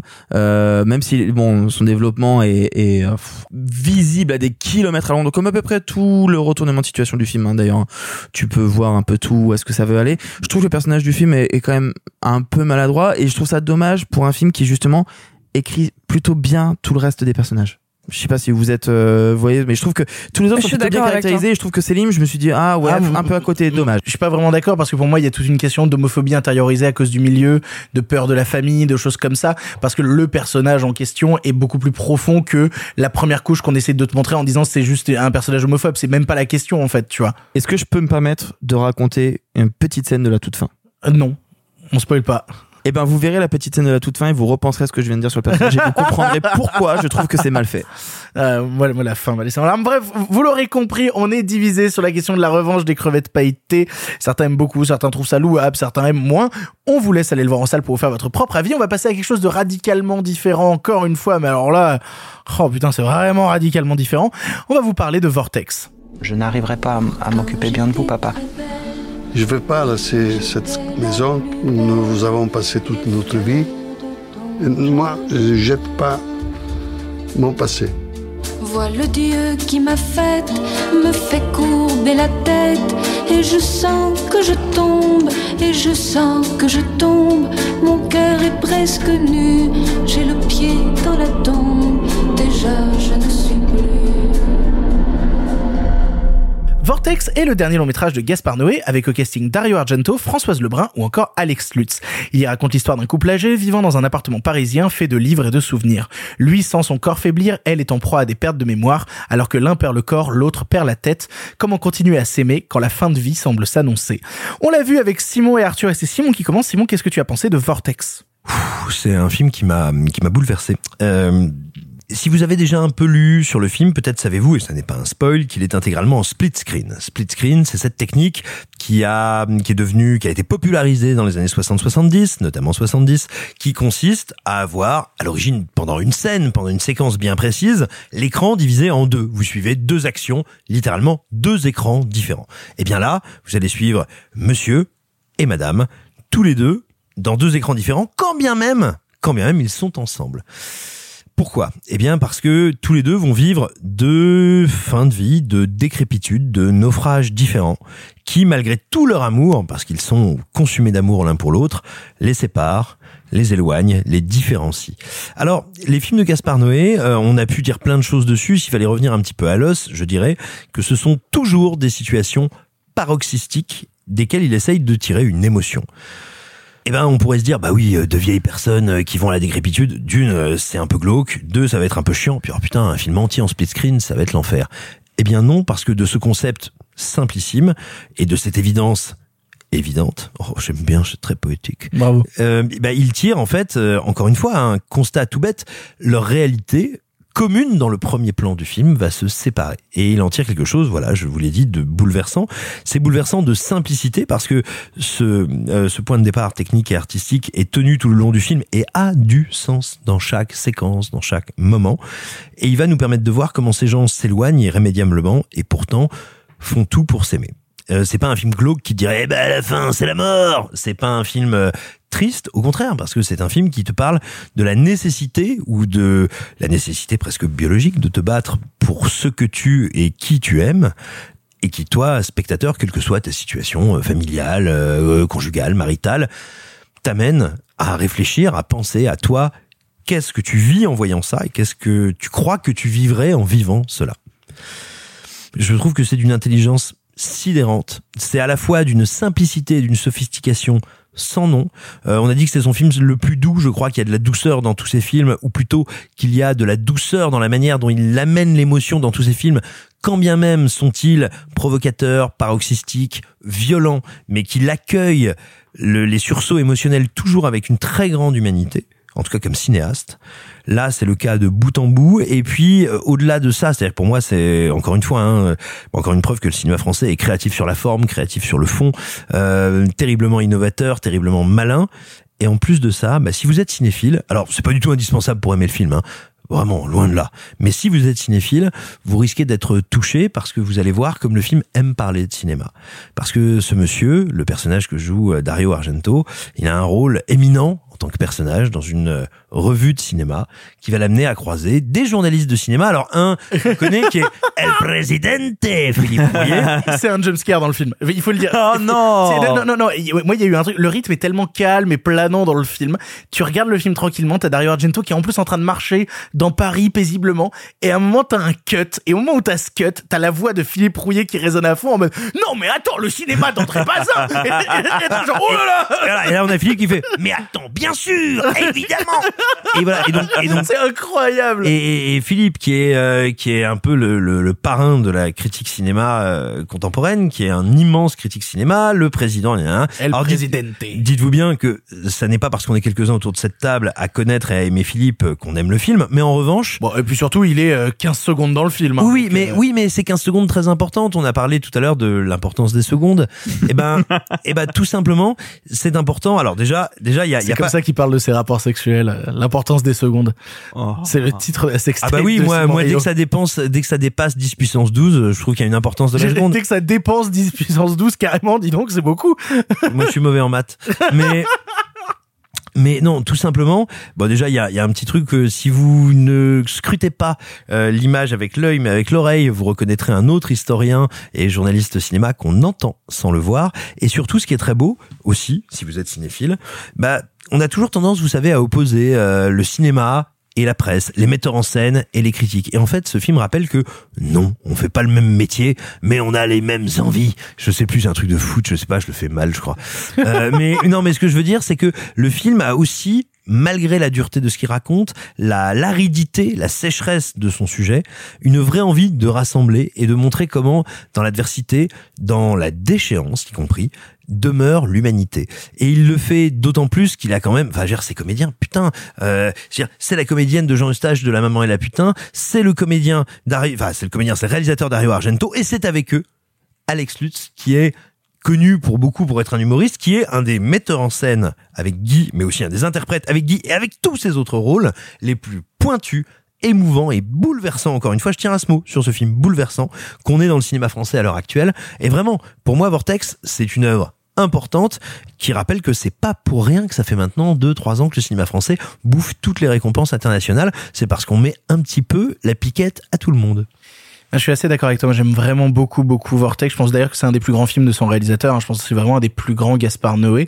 Euh, alors, je, je, je vais vous dire un peu d'où je parle parce que Vortex, je l'ai vu en juin dernier, sachant qu'il était présenté au dernier festival de Cannes et je l'avais vu un peu avant le festival de Cannes. Donc, forcément, ça remonte un peu. Mais le film m'a laissé énormément de choses, énormément de, de souvenirs. Et notamment, j'étais déjà assez fasciné à l'époque. Tu évoquais le split screen. C'est marrant de voir comment la technologie et la recherche de nouvelles technologies innervent tout le cinéma de Gaspard Noé. Et notamment le fait que bah, cette idée du split screen, il l'étudie et il le travaille déjà dans Lux Aeterna, qui est une sorte d'essai, qui est une pub à l'époque. Hein, Lux Aeterna, qu'on le veuille ou non, c'est un film dans la filmographie de Noé. C'est avant tout un travail de pub où il se permet des démarches esthétiques. Et là, notamment, c'est marrant de voir comment il a essayé des choses sur Lux Aeterna qui deviennent un dispositif de mise en scène qui raconte quelque chose de signifiant quand tu prends Vortex. C'est-à-dire cette idée d'avoir toujours une caméra qui suit un personnage et une caméra qui suit l'autre. Et donc, du coup, de créer aussi de la tension à travers cela. Parce que quand il se passe quelque chose dans l'image à gauche et que la personne qui est dans l'image à droite ne peut pas y assister et ne peut rien faire, il y a quelque chose d'inéluctable qui se met en place qui est absolument euh, terrifiant. Et ça, je trouve ça très fort dans le travail de la photo, dans le travail justement euh, de la manière de faire ressentir par la photo les états d'esprit des différents personnages. Parce que quand il y en a un qui est dans une ambiance colorimétrique, l'autre est dans une ambiance colorimétrique qui vient lui répondre et qui évoque son état de pensée aussi. Ça, c'est assez passionnant. Euh, photo qui a été réalisée avec Benoît Déby, c'est-à-dire que tu avais d'un côté Benoît Déby qui tenait une caméra et de l'autre côté Gaspard Noé qui tenait l'autre. C'est vraiment un film, c'est un ballet aussi, c'est un ballet, un- une danse pour réussir à le filmer. Et puis même l'appartement en question, il, il le dit, euh, Dario- le personnage de Dario Argento dans le film, euh, il dit moi je jette pas mes souvenirs, moi je veux garder ces souvenirs. Il y a quelque chose de fou en fait dans ce décor d'appartement qui semble véritablement habité. C'est-à-dire que on, on- a parlé de plein de choses, mais moi c'est un truc qui m'a marqué quand j'ai regardé Vortex, c'est à quel point le décor de Vortex est d'une crédibilité folle. Cet appartement, il sent le vécu, il sent la vie. L'appartement devient un personnage à part entière du récit qui est absolument passionnant. Alors oui, Gaspard Noé va toujours dans quelque chose de très sombre et notamment à travers le personnage d'Alex il y a une ou deux scènes que moi je trouve peut-être un peu en trop, notamment euh, une scène où euh, Alex Lutz fait quelque chose et son gamin le voit faire. Je me dis là c'est peut-être le truc en plus pour venir chatouiller qui est peut-être un peu en trop Gaspard et en même temps ça vient quand même rajouter une surcouche euh, à l'intérieur que je trouve intéressant jusqu'à cette phrase absolument terrible à la fin du petit garçon qui regarde la tombe et qui dit euh, ils ont déménagé Et que Alex Lutz répond non, c'est les vivants qui déménagent, pas les morts il y a quelque chose d'extrêmement fort même dans la création de dialogue du film qui a été que très peu écrit parce que c'est ce que Alex Lutz disait en interview récemment. Euh, il n'y a pas de dialogue écrit sur Vortex, c'est-à-dire que la majorité c'est Gaspard Noé qui vient parler avec les comédiens et qui leur dit on va faire ça comme ça, on va faire ça comme ça, il faut que vous donniez ça. Et même Alex Lutz a dit que pour lui c'était passionnant comme travail d'être dans la création constante avec les autres et d'avoir un metteur en scène qui fait confiance. Et quand tu vois la qualité des comédiens, quand tu vois la qualité de ce qui se donne à l'image, quand tu vois la qualité de ce qui se joue, il peut leur faire confiance. Il peut leur faire confiance parce que ça rayonne en permanence. Je trouve ça extrêmement fort, Gaspard, euh, enfin ce que Gaspard Noé arrive à faire avec euh, Vortex, euh, qui est sûrement un de ses films les plus assagis à plein de niveaux. Moi, je suis très très fan, par exemple, d'Enter the Void, tu vois et tout, mais qui est beaucoup plus euh, funambule dans certains aspects. Un des moins bruyants, mais pas un des plus assagis parce que c'est très, c'est très funambule justement. Oui, fait. mais en fait, ce qui est intéressant, c'est que malgré tout le côté sombre de Vortex et tout le côté, bah, on va suivre quand même la fin de vie de deux personnages. C'est annoncé dès le départ, donc il y a quelque chose quand même justement où toi-même tu sais qu'à un moment, bah, lol, ça se termine. C'est fou comme ce film donne des pulsions de vie. C'est-à-dire, c'est assez incroyable comme Vortex, c'est un film qui te donne envie de vivre, de profiter, toi aussi d'engranger des souvenirs, toi aussi d'engranger de la vie autour de toi et de créer quelque chose autour de toi avant de finalement partir. Et ça, je trouve ça très beau parce qu'en fait, là où on pourrait sortir de Vortex un peu plombé, quand on y réfléchit, quand on y repense derrière, putain, en fait, t'as- t'as une envie de vie, quoi, quand on, quand on sort. Bah, c'est un film qui te dit que jusqu'à l'ultime seconde, tu es vivant. Exactement. C'est certes la vieillesse est un naufrage, mais tant que le bateau est en train de couler, il est toujours à flot. Arthur, pour conclure. Euh, moi, je vais reprendre un pas mal le point de ce que vous avez dit. De toute façon, on est tous du même avis. Moi, je trouve que c'est très grand. Et moi, je me souviens très bien. Euh, C'était un vendredi, le vendredi 2 juillet. Euh, J'ai dû traverser tout Paris euh, pour aller au Pâté Vepler pour voir le film juste avant Cannes. Juste avant Cannes, vraiment le vendredi avant Cannes. Et je me souviens m'être dit, Arthur, ne prends pas de petit déj. On va voir un Gaspard Noé. Parce que il faut se rappeler qu'à l'époque, on n'a pas de teaser. On n'a qu'une photo. Et la photo, c'est un corps avec un drap dessus. Et c'est on nous dit que c'est un film sur deux vieux, dont un qui est malade. Tu te dis, oh mon dieu, ça va être gore, ça va être terrible. Parce que, parce que Gaspard Noé. Et on ne sait rien du film. Ouais, totalement. J'arrive au cinéma, je garde mon vélo. Et là, je vois Gaspard Noé qui se fume une clope, je crois, qui nous regarde avec un petit sourire moqueur en disant, ils ne savent pas ce qu'ils s'apprêtent à voir. Il fait tout le temps ça. Il fait tout le temps ça. Il l'avait fait à la quinzaine des réalisateurs quand il avait présenté Climax. Euh, je, je raconte l'histoire de manière très courte. Quand il présente Climax, en fait, il a fini le film à 23h pour la projo à 8h le lendemain matin. Et donc, du coup, t'as Gaspard Noé qui a traversé de Paris à Cannes en voiture pour arriver à 5h du matin à la quinzaine des réalisateurs, filer le DCP du film. Et donc, il attend devant la salle pendant que les journalistes rentrent parce que, bah, personne n'a pu vérifier le film et lui, il sait qu'il vient d'être terminé et il attend avec son iPhone à l'entrée de la Mm, salle exactement. en filmant les gens. Et moi, j'y étais et il nous filme et tout. Il est là, genre, Et il rigole derrière son téléphone comme un connard. Et je suis là, genre, mais putain, mais qu'est-ce que tu vas nous mettre dans Non, la mais je, je pense surtout qu'il regardait les gens rentrer. Il faisait, toi, t'es dans l'état du film. Toi, c'était hier. Toi, c'est maintenant. Ou toi, tu seras en même temps. Non, mais en plus, il, il en jouait parce qu'il nous a filmé à l'entrée et à la sortie de la salle. Alors, ce qui est intéressant, c'est que donc, il a fait la même chose. Il nous a filmé en rentrant avec un petit sourire moqueur et à la fin, il a vu qu'on était tous en larmes et il a fait énormément de câlins parce que je pense que c'est une projection où il y avait beaucoup d'amis, euh, beaucoup de journalistes qui connaissent et qu'on était tous, tous en larmes. C'est un film qui nous a terminé. On s'attendait à voir un vrai pur Gaspard Noé, hyper rapide, hyper dynamique, hyper euh, envolé. Non, moi je m'attendais à un truc un peu épileptique, tu vois, un peu violent. euh, et en fait, je me suis pris un truc violent, mais violent de réalisme. Ce qui est pas le premier mot qui te vient à l'esprit quand tu penses à Gaspard Noé. C'est un film qui m'a brisé le cœur. Je l'ai dit, je l'ai vu il y a euh, dix mois. J'ai pas voulu le revoir avant l'émission parce que même comme a dit Victor, c'est un film qui te donne plein d'espoir et d'envie de vie. C'est quand même quelque chose qui m'a retourné le bide trop fort pour que j'ai envie d'y retourner tout de suite. C'est un film que je reverrai dans quelques années, mais pas tout de suite. Il dure 2h30, hein, c'est quand même un truc à... Il faut se le prendre en pleine poire quand même. c'est un oui. vrai truc. Moi, Gaspard Noé, j'avais, je, je connaissais bien sa filmo, j'avais vu néanmoins euh, tous ses films sauf un que j'ai vu euh, lundi avant de l'émission parce qu'encore une fois Arthur fait bien ses devoirs. C'était lequel qui te manquait? Love. Love. Oh. Donc, alors dommage de pas l'avoir vu en 3D parce que je pense qu'il y a un peu la même démarche de euh, raconter une histoire qui est sur le papier est un peu classique dans le prisme d'un exercice cinématographique qu'on ne voit plus trop ou qu'on ne voit pas de cette manière. Bon, là, la 3D, ici le split screen. Euh, ça paraît artificiel à chaque fois. J'imagine que dans Love, ça l'était peut-être un peu et encore, je ne sais pas parce que je ne l'ai pas vu en Énormément. 3D. Pas Non, du tout. Pas du tout. Superbe.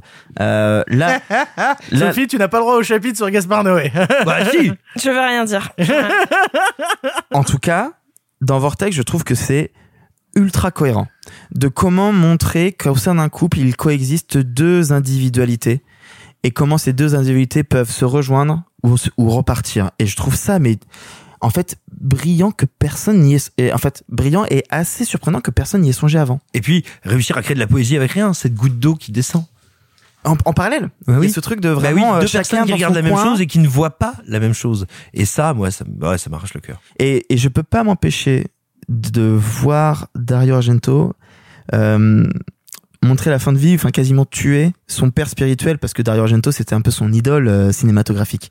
Et je peux pas m'empêcher d'y voir un peu ce symbole-là. quelque Alors, je pense pas qu'il le tue. Je pense, moi, j'étais. bah, Alors, je dis ça, c'est facile. Je pas, je pense. En fait, c'est pas vrai. Je l'ai entendu ce matin parce que j'étais euh, euh, pour tourner le cercle chez Canal avec lui ce matin, et, et lui dit qu'en fait, bah, c'est parce qu'il rêvait de de retravailler sur la figure de Umberto D.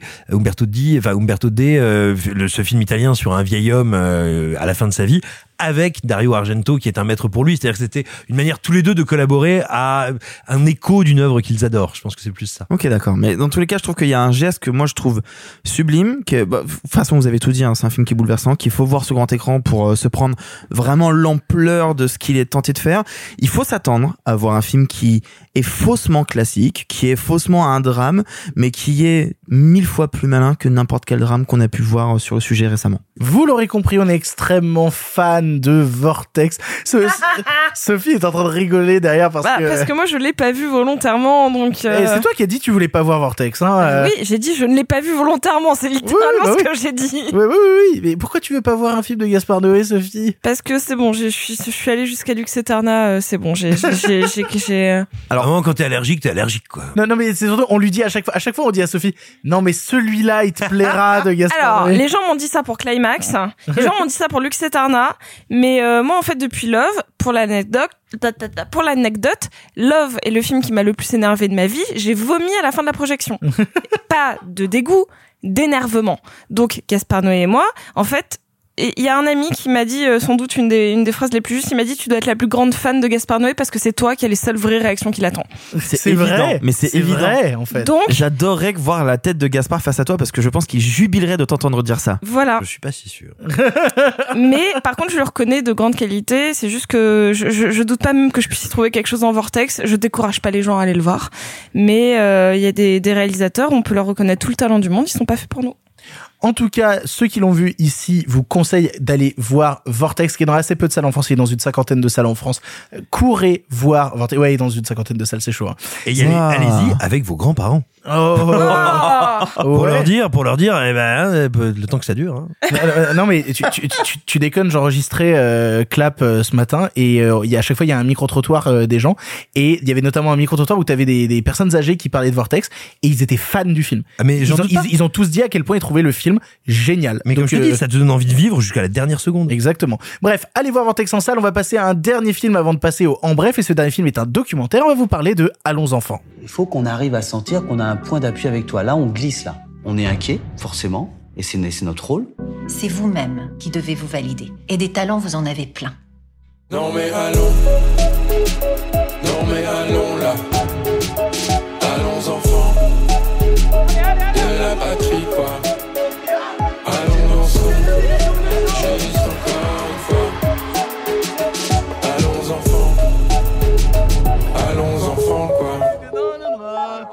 Égorger nos fils et nos campagnes. C'est campagne ou compagne Compagne. Compagne, ouais, voilà. Compagne. Quoi Bah t'as dit campagne Ouais mais tu connais, je l'avais cassé. Allons enfants est un documentaire de Thierry Dernézière et Alban Turlet. Il nous présente un lycée parisien qui a tenté un pari, intégrer des élèves de quartier populaire et briser la spirale de l'échec scolaire par la danse. Une année à leur côté dans les victoires et les échecs, du parcours intime jusqu'au championnat de France. On l'a vu avec Sophie et Simon et c'est Sophie qui commence. Sophie, qu'est-ce que tu as pensé d'Allons enfants? Ce qui est assez intéressant, c'est que, donc, en allant euh, assez régulièrement au cinéma, j'ai vu la bande-annonce au cinéma un certain nombre de fois. Je n'avais aucune espèce d'idée que c'était un documentaire. C'est-à-dire que quand je suis allée en salle, je ne savais pas que c'était un docu parce que je m'étais, euh, j'avais pas eu le temps de me renseigner, etc. Je savais que c'était un film sur la danse, euh, sur euh, des jeunes qui euh, qui trouvent leur chemin vers eux-mêmes et vers euh, leur futur via la danse, mais le montage de la bande-annonce ne laissait pas particulièrement euh, présager que ce serait euh, un documentaire ou en tout cas euh, quelque chose filmé de manière assez naturaliste ou proche des gens. En fait, je, je, je ne savais pas que c'était un documentaire. Et même au tout début du film, je me dis, c'est drôle, on dirait vraiment pas un documentaire. C'est peut-être euh, un, point qui fait à la fois la force du film et peut-être aussi sa faiblesse, c'est que c'est extrêmement narratif comme film, euh, parce qu'on on, on suit un parcours euh, bien précis, mais c'est des fois des, des grandes forces. Hein. C'est le cas d'Adolescente, par exemple, qui est très très très très très narratif et où la, frontière avec la fiction est très fine. En tout cas, avec le long métrage de fiction. Ce qui est intéressant, c'est que comme dans tout film de grande fiction, les personnages sont très caractérisés, tous. Et leurs caractérisations sont faites par des facecam qui sont presque anachroniques avec euh, les moments filmés de danse ou de parcours scolaire. Ces facecam vont être insérés euh, au milieu de leur parcours scolaire et on sent que des fois les personnages sont plus complètement en adéquation avec ce qu'ils ont pu dire ou alors avec ce qu'ils vont dire. Ce qui montre toute l'ambivalence de l'adolescence. Et ça, ça m'intéresse. Je vais dire que c'est vraiment, c'est ça le, le, point qui m'intéresse le plus. Et euh, j'aime beaucoup la manière dont, la, dont les corps sont filmés et comment on sent que ces jeunes grandissent entre eux, mais surtout dans leur danse individuelle. C'est censé être des danses de groupe, mais je trouve que on les filme jamais aussi bien que quand ils s'entraînent tout seuls. Je pense notamment à un personnage dont je n'ai plus le nom, sans doute le, le, le gamin avec euh, l'histoire la, la, plus tragique quand il parle de sa mère alcoolique. On le voit tout le temps en train de danser avec ses mains. Et je pense que c'est là que le film est venu me chercher. C'est quand on le voit tout seul plutôt que dans l'entité. Donc le film est très vaste, le film est très bruyant parce qu'il va aborder une multitude de sujets, à savoir l'échec scolaire, euh, l'intégration de jeunes euh, de banlieue qui viennent étudier dans le troisième arrondissement de Paris, donc qui est euh, bobo bourgeois, et je le sais bien puisque j'y vis, et que donc il y a une espèce de rupture de ton. Et eux-mêmes le disent et en rigolent. C'est intéressant, mais par contre, des fois, ça vient un petit peu faire entrave avec le parcours du concours en fait. Des fois, on se dit, moi, je voudrais juste voir comment eux vont se battre pour arriver euh, au concours national de danse, mais on revient toujours à euh, à l'intime. Et donc parfois c'est brouillon dans la narration.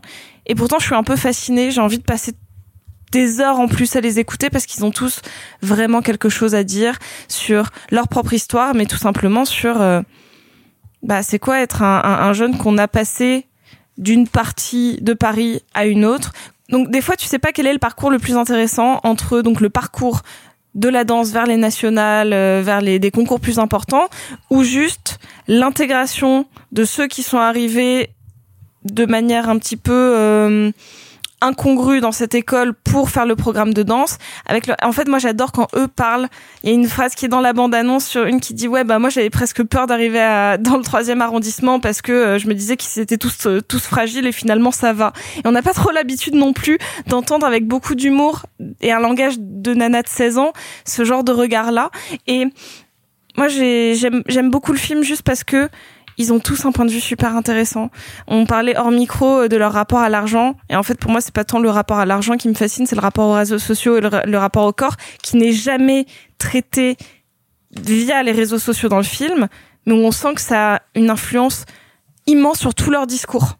C'est-à-dire qu'ils ne peuvent évoluer que par ça et ne penser que comme ça alors que ça n'est jamais montré. Et ça, c'est plutôt un tour de force. Donc c'est un bon documentaire avec certaines faiblesses, mais euh, fondamentalement, ce sont des, des, jeunes passionnants à écouter. Pour le coup, moi, je serais euh, beaucoup plus positif euh, que toi, encore plus d'ailleurs, parce que je trouve le film gigantesque. Et j'ai pas peur du mot, je trouve vraiment le film gigantesque. Pour, pour pouvoir parler d'Allons enfants, il faut quand même un peu revenir sur euh, quel est le travail de ces deux réalisateurs à la base. Parce qu'ils ont fait deux documentaires avant, à savoir Rocco et lourde. Et c'est intéressant parce que le premier donc s'intéressait à la figure de, du comédien euh, pornographique Rocco Siffredi et l'autre à Lourdes et au miracle à Lourdes et à la question des gens qui viennent chercher le miracle à Lourdes.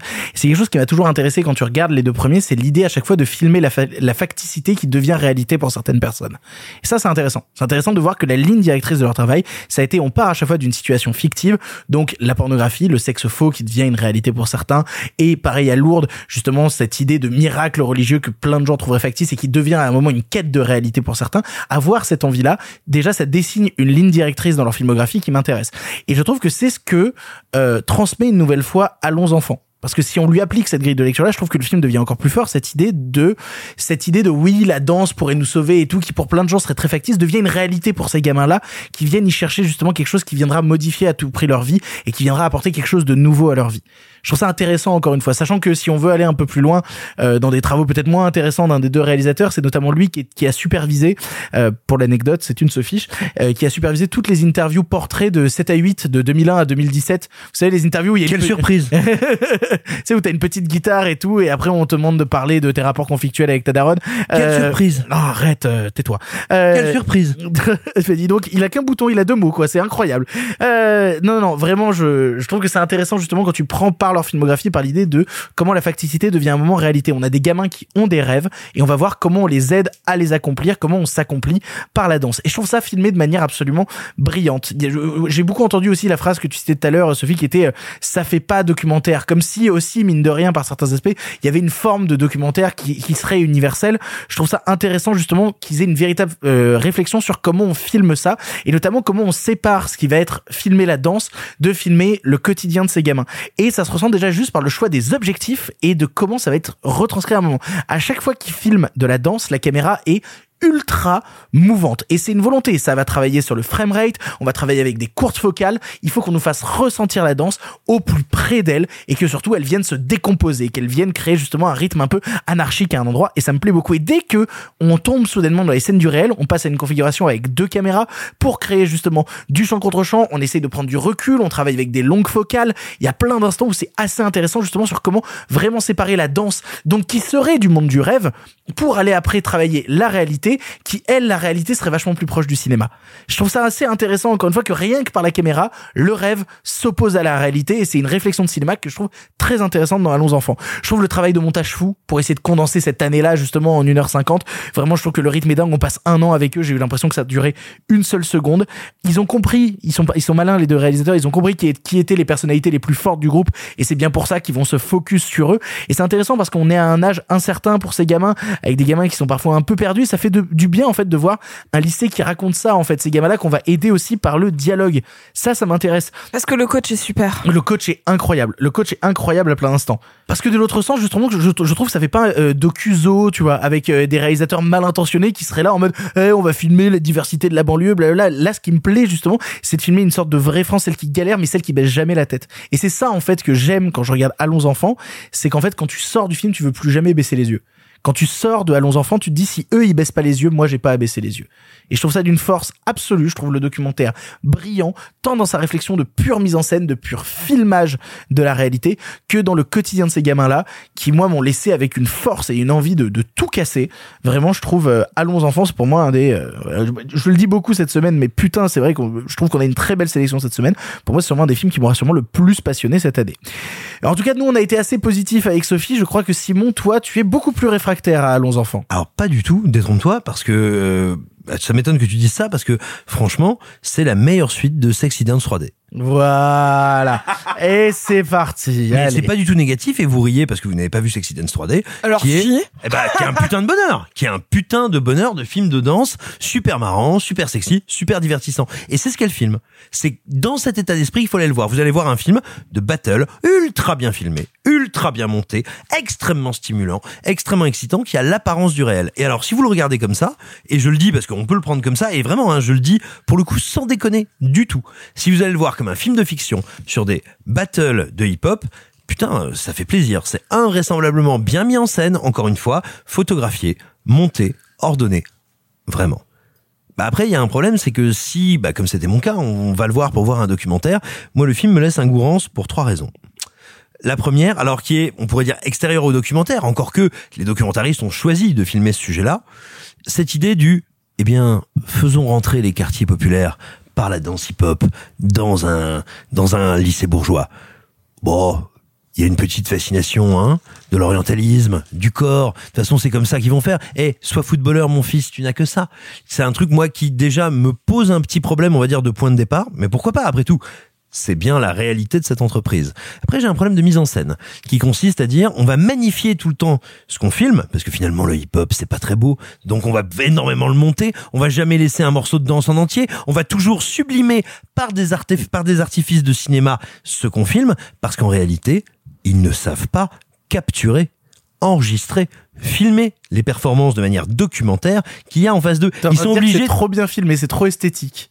Ah bah je suis en train de dire que ça n'est pas du documentaire, c'est des gens qui aimeraient faire de la fiction parce qu'en fait ce qu'ils filment ne les intéresse pas. Oh. Donc ils veulent que bah si, la preuve, ils ne le filment pas, ils le mettent en scène. Et enfin, et enfin, j'en arrive à ce qui pour moi est un énorme problème dans ce film qui prétend être un, être un documentaire. Il est même pas candide, il est même pas idéaliste. Il nous dit, bah vous savez quoi, il y en a qui y arrivent pas, il y en a qui perdent en cours de route, mais en fait, tout ça se fait au mérite. N'importe quel citoyen français qui est allé dans l'école publique ou privée sait que c'est faux. Ça n'est pas comme ça, ça ne marche pas au mérite. Si vous croyez encore que ça marche au mérite, demandez à vos parents combien ils gagnent.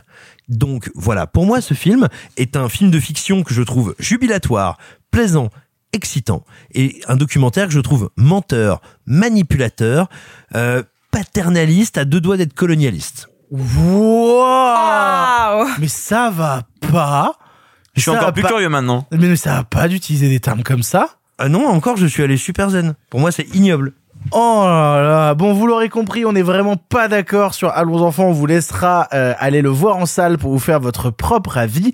Il y a des films qui n'ont été vus que par un seul chroniqueur cette semaine et dont on va vous parler en bref, c'est l'heure des films en bref. Ça va durer encore longtemps. Eh bien, vous, qu'est-ce que vous faites dans les bras de mon cocher? Vous en avez encore beaucoup du sensationnel comme ça? Pourquoi vous pensez qu'on ne prend pas le cinéma au sérieux? Cette ligne est sur écoute. Il va me falloir être bref. En bref, cette semaine, à l'ombre des filles avec Alex Lutz encore, Agnès Jaoui et Afzia Herzi, nous raconte l'histoire de Luc, chanteur lyrique qui en vient à animer un atelier de chant à destination des femmes d'un centre de détention. Simon, tu l'as vu, tu as vu à l'ombre des filles. Je connaissais pas le scénario. Quel enfer. Ouais, c'est ça. Bah, c'est, c'est un triomphe avec Cadmerade, sauf qu'au lieu de faire du théâtre, c'est un mec qui vient faire du chant lyrique, quoi. Simon, tu as vu à l'ombre des filles, qu'est-ce que tu en as pensé? Il, il y a un sous-genre du cinéma français qu'on pourrait appeler le tu es en prison, tu as bien besoin d'un blanc pour t'apprendre la vie qui lui-même va découvrir deux trois bricoles sur sa propre personne. Et c'est pas grave. C'est le cas. Il y a plein de gens dans le milieu associatif qui vont filer coup de main en prison, bosser dans les euh, CER, bosser euh, centre d'éducation renforcée, je crois que l'appellation a changé, bosser en foyer, bosser dans plein de structures. C'est une réalité, c'est une vérité, c'est une très belle réalité. Ce sont souvent des intervenants et des métiers qui ne sont pas assez valorisés. Euh, et ce film-là appartient à ce sous-genre-là. On en a vu 15 000, hein, il y a encore pas longtemps. euh, on parlait de la brigade, on parlait voilà de Un triomphe. Ouais, Oui, un, un un triomphe triomphe. avec Cadmerade. bah en gros, euh, ça va pas pour toi, mais Dieu merci, un acteur français a bien besoin de faire, euh, de, de prendre une pile. Et donc, ok, c'est un sous-genre. Eh bien, dans ce sous-genre, à l'ombre des filles est plutôt très très bien branlé. Tout le monde joue extrêmement bien. La mise en scène est respectueuse. C'est plutôt intelligent et c'est vraiment, c'est divertissant plutôt humaniste, on va dire, dans une... euh, C'est un film du Parti Socialiste, en fait. C'est un film qui a 30 ans de retard. C'est un film qui a envie de nous expliquer ça. Et il le fait bien. Je veux dire, si vous avez envie de ça, si vous êtes sensible à ces questions-là, peut-être parce que c'est un sujet que vous avez pu connaître, euh, parce que vous l'avez vous-même pratiqué dans votre famille ou vos proches, c'est vraiment un film qui est pas dégueu, qui est bien fait. Pour moi, il a deux problèmes. Un problème qu'on peut pas lui reprocher, qui est extérieur à lui, mais c'est que c'est pas le premier, qu'on s'en tape 15 par an. Et donc, il souffre de cet effet un peu d'écrasement de voir quelqu'un qui dit « Oh là là, je dois gérer ce groupe !» C'est pas facile, hein, ces gens sont durs. Mais ces gens ont une beauté intérieure. Ce sont des joyaux bruts que je vais tailler. Et finalement, ça m'apprend sur moi. Et mes voisins qui me gueulent dessus, eh ben, c'est un peu des cons qui comprennent rien. La vie, c'est fait pas grand chose. Mais attendez, c'est pas désagréable à voir comme film. Et le film n'est pas désagréable. C'est pas un mauvais film. Si c'est quelque chose qui vous branche, si c'est un type de récit que vous avez envie de vous voir narrer, vous allez passer plutôt un bon moment. Et c'est un film qui va vous respecter comme spectateur. Voilà. Mais après, moi, j'ai un problème, on va dire, d'ordre philosophique, hein, d'ordre de cinéma. C'est qu'en fait, ce sont des films qui essayent en permanence d'abolir leur gros problème, c'est qu'ils ne sont pas des documentaires. C'est-à-dire qu'ils veulent te donner un sentiment du réel. Ils veulent que tout le monde joue vrai, que tout le monde soit vrai, que la caméra soit pas trop démonstrative, que la photo fasse pas d'effet de style, parce que c'est tellement ancré dans notre réalité qu'on doit la donner à sentir. Bah, en fait, du coup, tu te retrouves à faire un film qui lutte contre lui-même. Une œuvre de fiction qui se bat à tout prix pour effacer les oripeaux de la fiction. Quand bien même elle n'a que des comédiens, tous brillants. Vraiment, hein. d'excellents comédiens, tu les as cités, tu en as cité quelques-uns. Ils sont tous très bons, ils jouent juste, mais ils jouent. Il y a des films qui ont trouvé comme parade et parade intéressante. Hein. Euh, C'était le cas du dernier film d'Emmanuel Carrère avec euh, euh, avec Juliette Binoche. De mélanger, merci, le quai de Ouistreham, de mélanger non professionnel et professionnel pour jouer cette opposition et lui donner du sens. Ça, ça peut être intéressant. Bah, le problème de ce film-là, c'est que c'est un film de fiction qui est bien fait, qui est un film de fiction, j'ai envie de dire honnête, c'est un terrible adjectif à donner à un film, mais qui est indiscutablement honnête, mais qui est en permanence en lutte contre lui-même. C'est un film qui me dit, t'as vu comme je suis vrai? Ben non, connard, je sais bien que t'es pas vrai. Il y a Alex Luth, Afia Hersi et d'autres comédiens, et, euh, Jaoui euh, qui jouent à dire qu'ils sont pas des acteurs. Donc voilà, c'est un film honnête. Si vous aimez ce sous-genre-là, s'il vous plaît, il est bien fait, et j'ai pas passé un mauvais moment. Mais si vous êtes un peu cinéphile, vous vous posez des questions sur comment est-ce qu'on représente, comment est-ce qu'on filme, bah c'est un film qui rêverait d'être un documentaire qui a oublié de l'être. Ça sort fort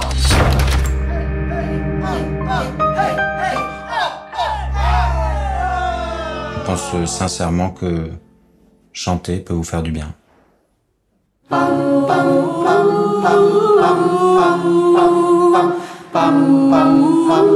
De toute façon, une fois dehors, euh, tu vas nous oublier. Ce sera difficile, je crois. Deuxième et dernier en bref, Wild Indian, passé par le festival de Sundance et sorti cette semaine sur OCS, nous présente le récit de deux hommes devant affronter un secret traumatique impliquant le meurtre sauvage d'un camarade de classe.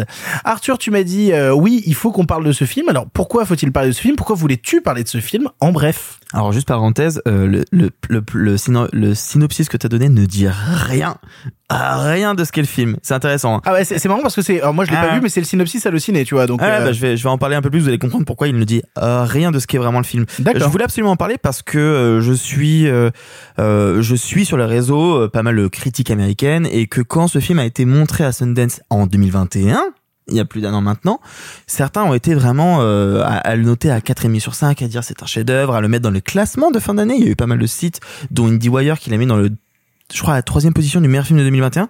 Je l'attendais de pied ferme.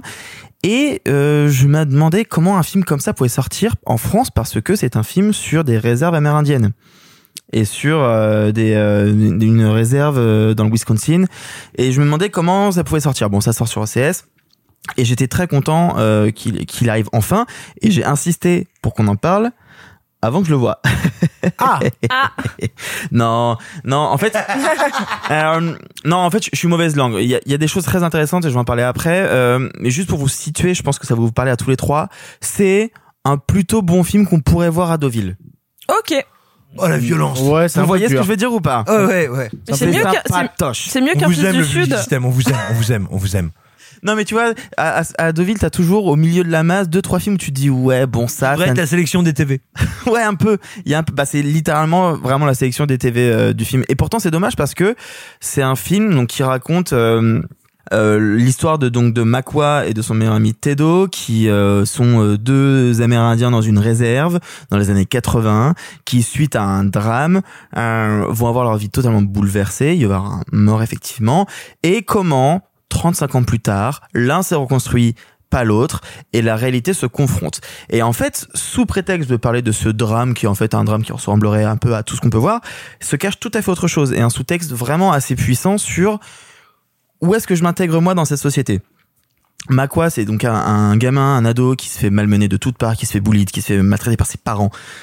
35 ans plus tard, spoiler, c'est devenu un entrepreneur euh, qui a comme meilleur copain Jesse Eisenberg mais qui maltraite euh, qui le traite un peu comme un torchon et qui a toute une euh, toute une réflexion sur euh, j'ai réussi à sortir de ma condition, mais à quel prix? J'ai un poids sur mes épaules que je n'arrive pas à dépasser, et il y a quelqu'un qui débarque et qui risque de tout chambouler. Comment je fais? Il y a une phrase. représente l'addition en fait. ça. Ouais, il y a un peu ce truc de. Je suis arrivé jusque là parce que j'ai évité, j'ai tout évité toute ma vie. J'ai tout mis dans une petite boîte. Hein, et la boîte, elle revient. Et qu'est-ce qu'on fait dans ce moment-là? Et je trouve que le film est, est vraiment assez passionnant, surtout sur quelque chose que j'avais pas souvent vu. Alors, je suis pas un grand connaisseur du cinéma, enfin de la représentation, des Amérindiens au cinéma américain. Néanmoins, il y a une phrase que je me suis notée parce que je me suis dit putain c'est assez fort quand même. Euh, Michael qui donc rejette un peu tout son passé dit à un moment c'est pas de ma faute si les Amérindiens euh, est un groupe de putains de menteurs et de prétentieux. Nous sommes les descendants des lâches. Tous les plus meilleurs sont morts au combat. Suis dit genre wow. Euh, non non mais c'est c'est qu'en fait moi ce que moi ce qui m'intéresse c'est que ça parle de la violence dans ces réserves là, de la violence de grandir dans des zones où tu es exclu et en même temps de comment tu te construis toi face à tout ça. C'est un thriller euh, qui est vraiment sur le papier très intéressant. J'aurais aimé que la fin soit aussi puissante que le premier arc qui construit vraiment tout ce passé-là, tout ce flashback euh, vraiment beau. Après, bon, euh, la teinte du film, elle est quand même très jaune. Hein, c'est quand même pas forcément un film qui est très beau. Je comprends qu'il ne soit pas sorti en salle malheureusement. Euh, je pense que c'est c'est bien aussi de souligner que OCS parfois fait des acquisitions un peu ambitieuses parce que c'est un film vraiment qui est risqué de sombrer quelque part sur internet vraiment de manière inaccessible. Rien que pour ça, je peux vous encourager. Ça dure 1h30. C'est un petit thriller. Ça fait en vrai toujours un peu plaisir. Teto, what are you doing here? What are you doing here? What did he want from you? You're gonna be like the poster boy. Makwa! Aqua. It's not my fault that we're the descendants of cowards. Shut up! Makwa? Michael. Nous en avons fini avec les films en bref et tous les films du présent, mais par chance, vous le savez, le cinéma se conjugue au présent, mais aussi au pâté au passé. Euh, nous allons donc. C'était long. C'était très très mais long. C'est marrant parce que t'as pas du tout marqué de pause entre le euh, avant Oui, le mais ça. aussi, mais par contre après. Ah ouais, euh, après, oui, vraiment un univers, quoi. Vraiment un ange est passé. Euh, nous allons donc nous diriger vers le passé pour vous parler d'une ressortie sale. Nous allons vous parler de Darkwater. En avant. À cette époque, vous le savez, le cinéma était en noir et blanc. Mais nous avons préféré mettre un peu de couleur. Monsieur Mézeret, au nom du patrimoine artistique français tout entier, je vous dis merci. Mais enfin, tout ça, c'est le passé.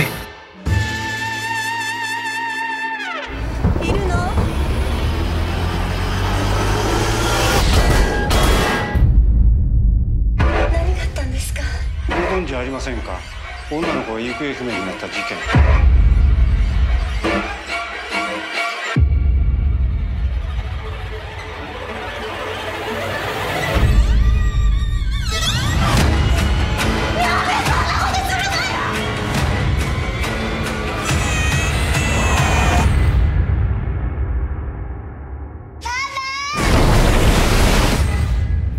Darkwater est un long métrage du cinéaste japonais Hideo Nakata, connu aussi pour Ring et sa cassette maudite.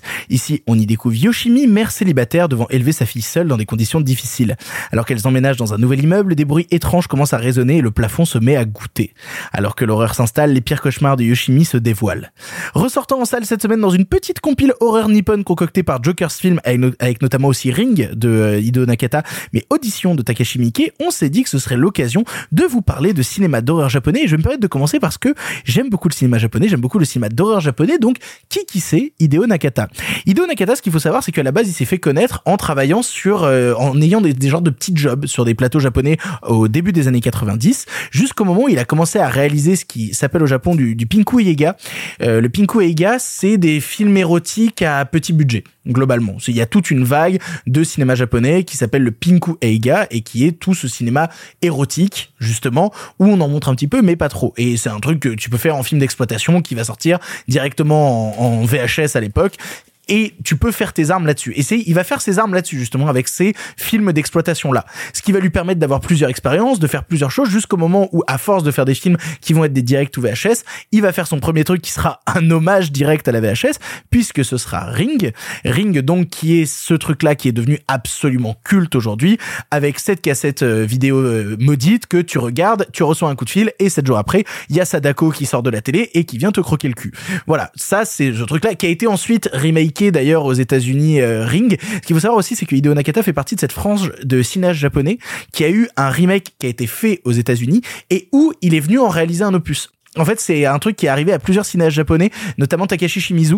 Takashi Shimizu qui avait fait The Grudge, euh, qui s'appelle Ju-On dans sa version japonaise, et ensuite The Grudge a eu son remake euh, aux États-Unis, et c'est Takashi Shimizu qui est venu réaliser le remake de The Grudge. Et je dois bien dire d'ailleurs, mais c'est tout à fait personnel, que j'aime beaucoup le remake euh, qu'en a fait Takashi Shim- Shimizu aux US, parce que toute l'idée qu'avait Takashi Shimizu en venant aux États-Unis réaliser son remake, c'était comment je fais pour transposer des codes japonais dans des codes américains, moi-même étant un cinéaste japonais et en fait il a pris son propre parti pris de étant un cinéaste japonais qui débarque aux US, il y a plein de trucs que je comprends pas et donc je vais faire en sorte de créer des personnages qui eux-mêmes ne comprennent pas les codes qu'ils sont en train de découvrir. Bref, c'est intéressant et euh, Hideo Nakata lui-même aura ce truc là ensuite de parcours dans le cinéma américain puisque lui il réalisera pas le premier Ring parce que le Oui, premier Ring c'est Gore Verbinski. c'est Gore Verbinski, Gore Verbinski qui fera ensuite les Pirates des Caraïbes. Voilà. euh, Le premier Ring, qui est un film passionnant, on peut le dire. euh, je n'ai pas vu le remake euh, de Ring de, de Gore Verbinski. Ah, On va, pas, on va pas intéressant. faire un débat tout de suite, enfin, ou, à moins que vous en ayez envie sur est-ce qu'il est meilleur ou pas que l'original, mais c'est une véritable proposition.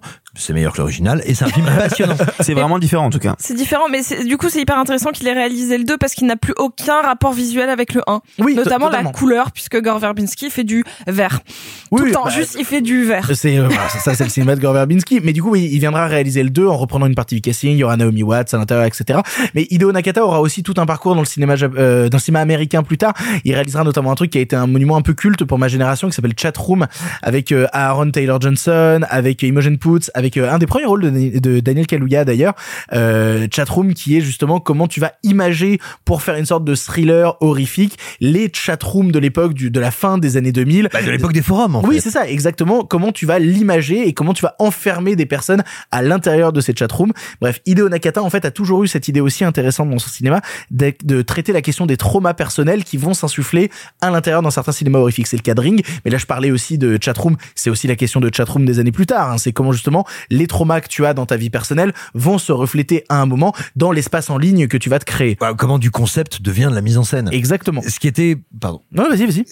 Ce qui était à la fois la force et à mon sens la faiblesse de Ring. Alors attention, rassurez-vous, je vais pas vous dire que Ring c'est pas bien. Ah bah, s'il te plaît, quand même. Mais c'est pas bien. Et, euh, et en ça fait, va pas. Ben non, en fait, le premier Ring, c'est un film avec une idée géniale et avec une poignée de scènes brillantissime, mais brillantissime. Et ça m'a terrifié, hein, on va pas se mentir.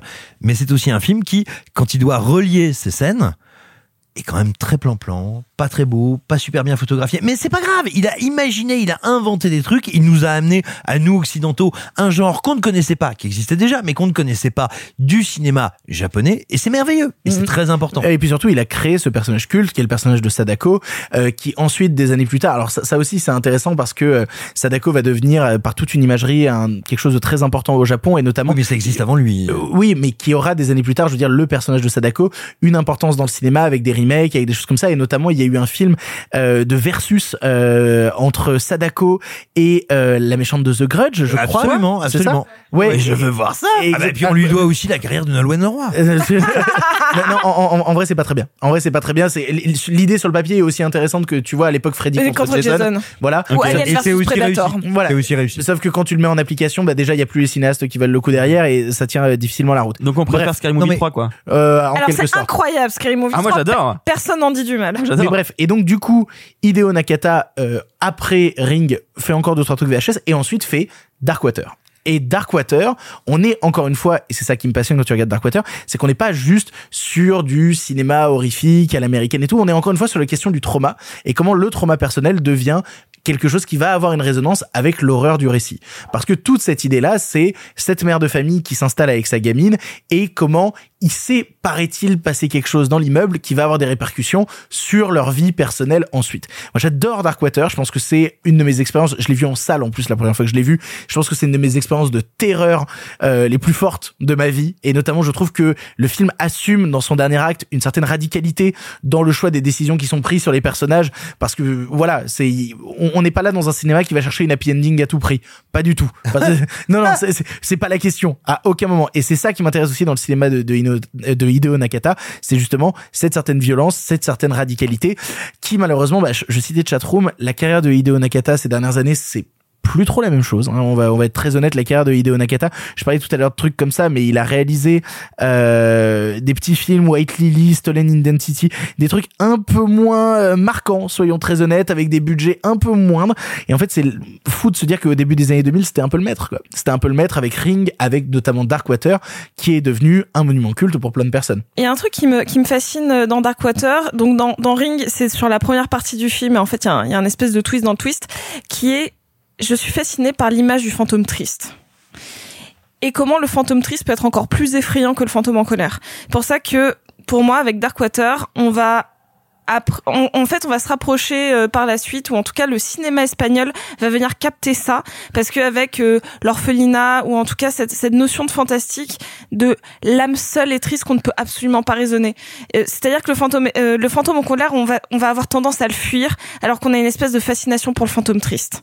Et c'est pour ça que j'en viens à une autre œuvre, parce que donc j'avais vu Darkwater il y a très longtemps quand j'étais ado, je l'avais revu assez récemment, je l'ai re-revu, et en fait, quand je le vois, je peux pas m'empêcher de d'y voir la source d'inspiration globale du cinéma de Mike Flanagan et notamment de la série euh, euh, The Hunting of Hill House. The Hunting of Hill House et même euh, la saison d'après. The of Hunting of Bly Bly Man- Manor. Bly Manor. Voilà, où en fait, là dans Darkwater, on a ce fantôme de gamine qui fait écho pour le personnage principal à sa propre gamine ou voire même à elle enfant. Et donc, on en a peur, mais d'un côté, on a envie de le comprendre.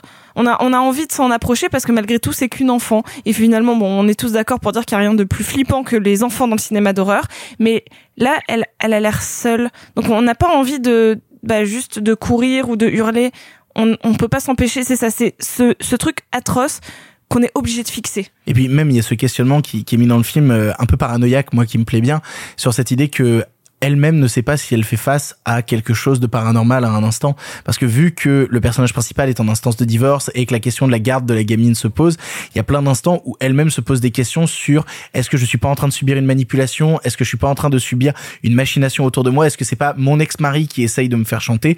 Justement c'est aussi intéressant de voir la quête de rationalité à l'intérieur d'un cinéma qui se veut horrifique Eh bien, justement, parce que on passe de Ring, dont encore une fois, je n'ai pas voulu dire que c'était un mauvais film, mais pour moi, Tu c'est un arrêtes film avec qui- non, mais c'est un film qui a des défauts, mais en fait, tout simplement, on passe avec Ring d'un film qui est un, un cinéma du morceau de bravoure à, avec Darkwater, un cinéma qui est un cinéma de l'obsession.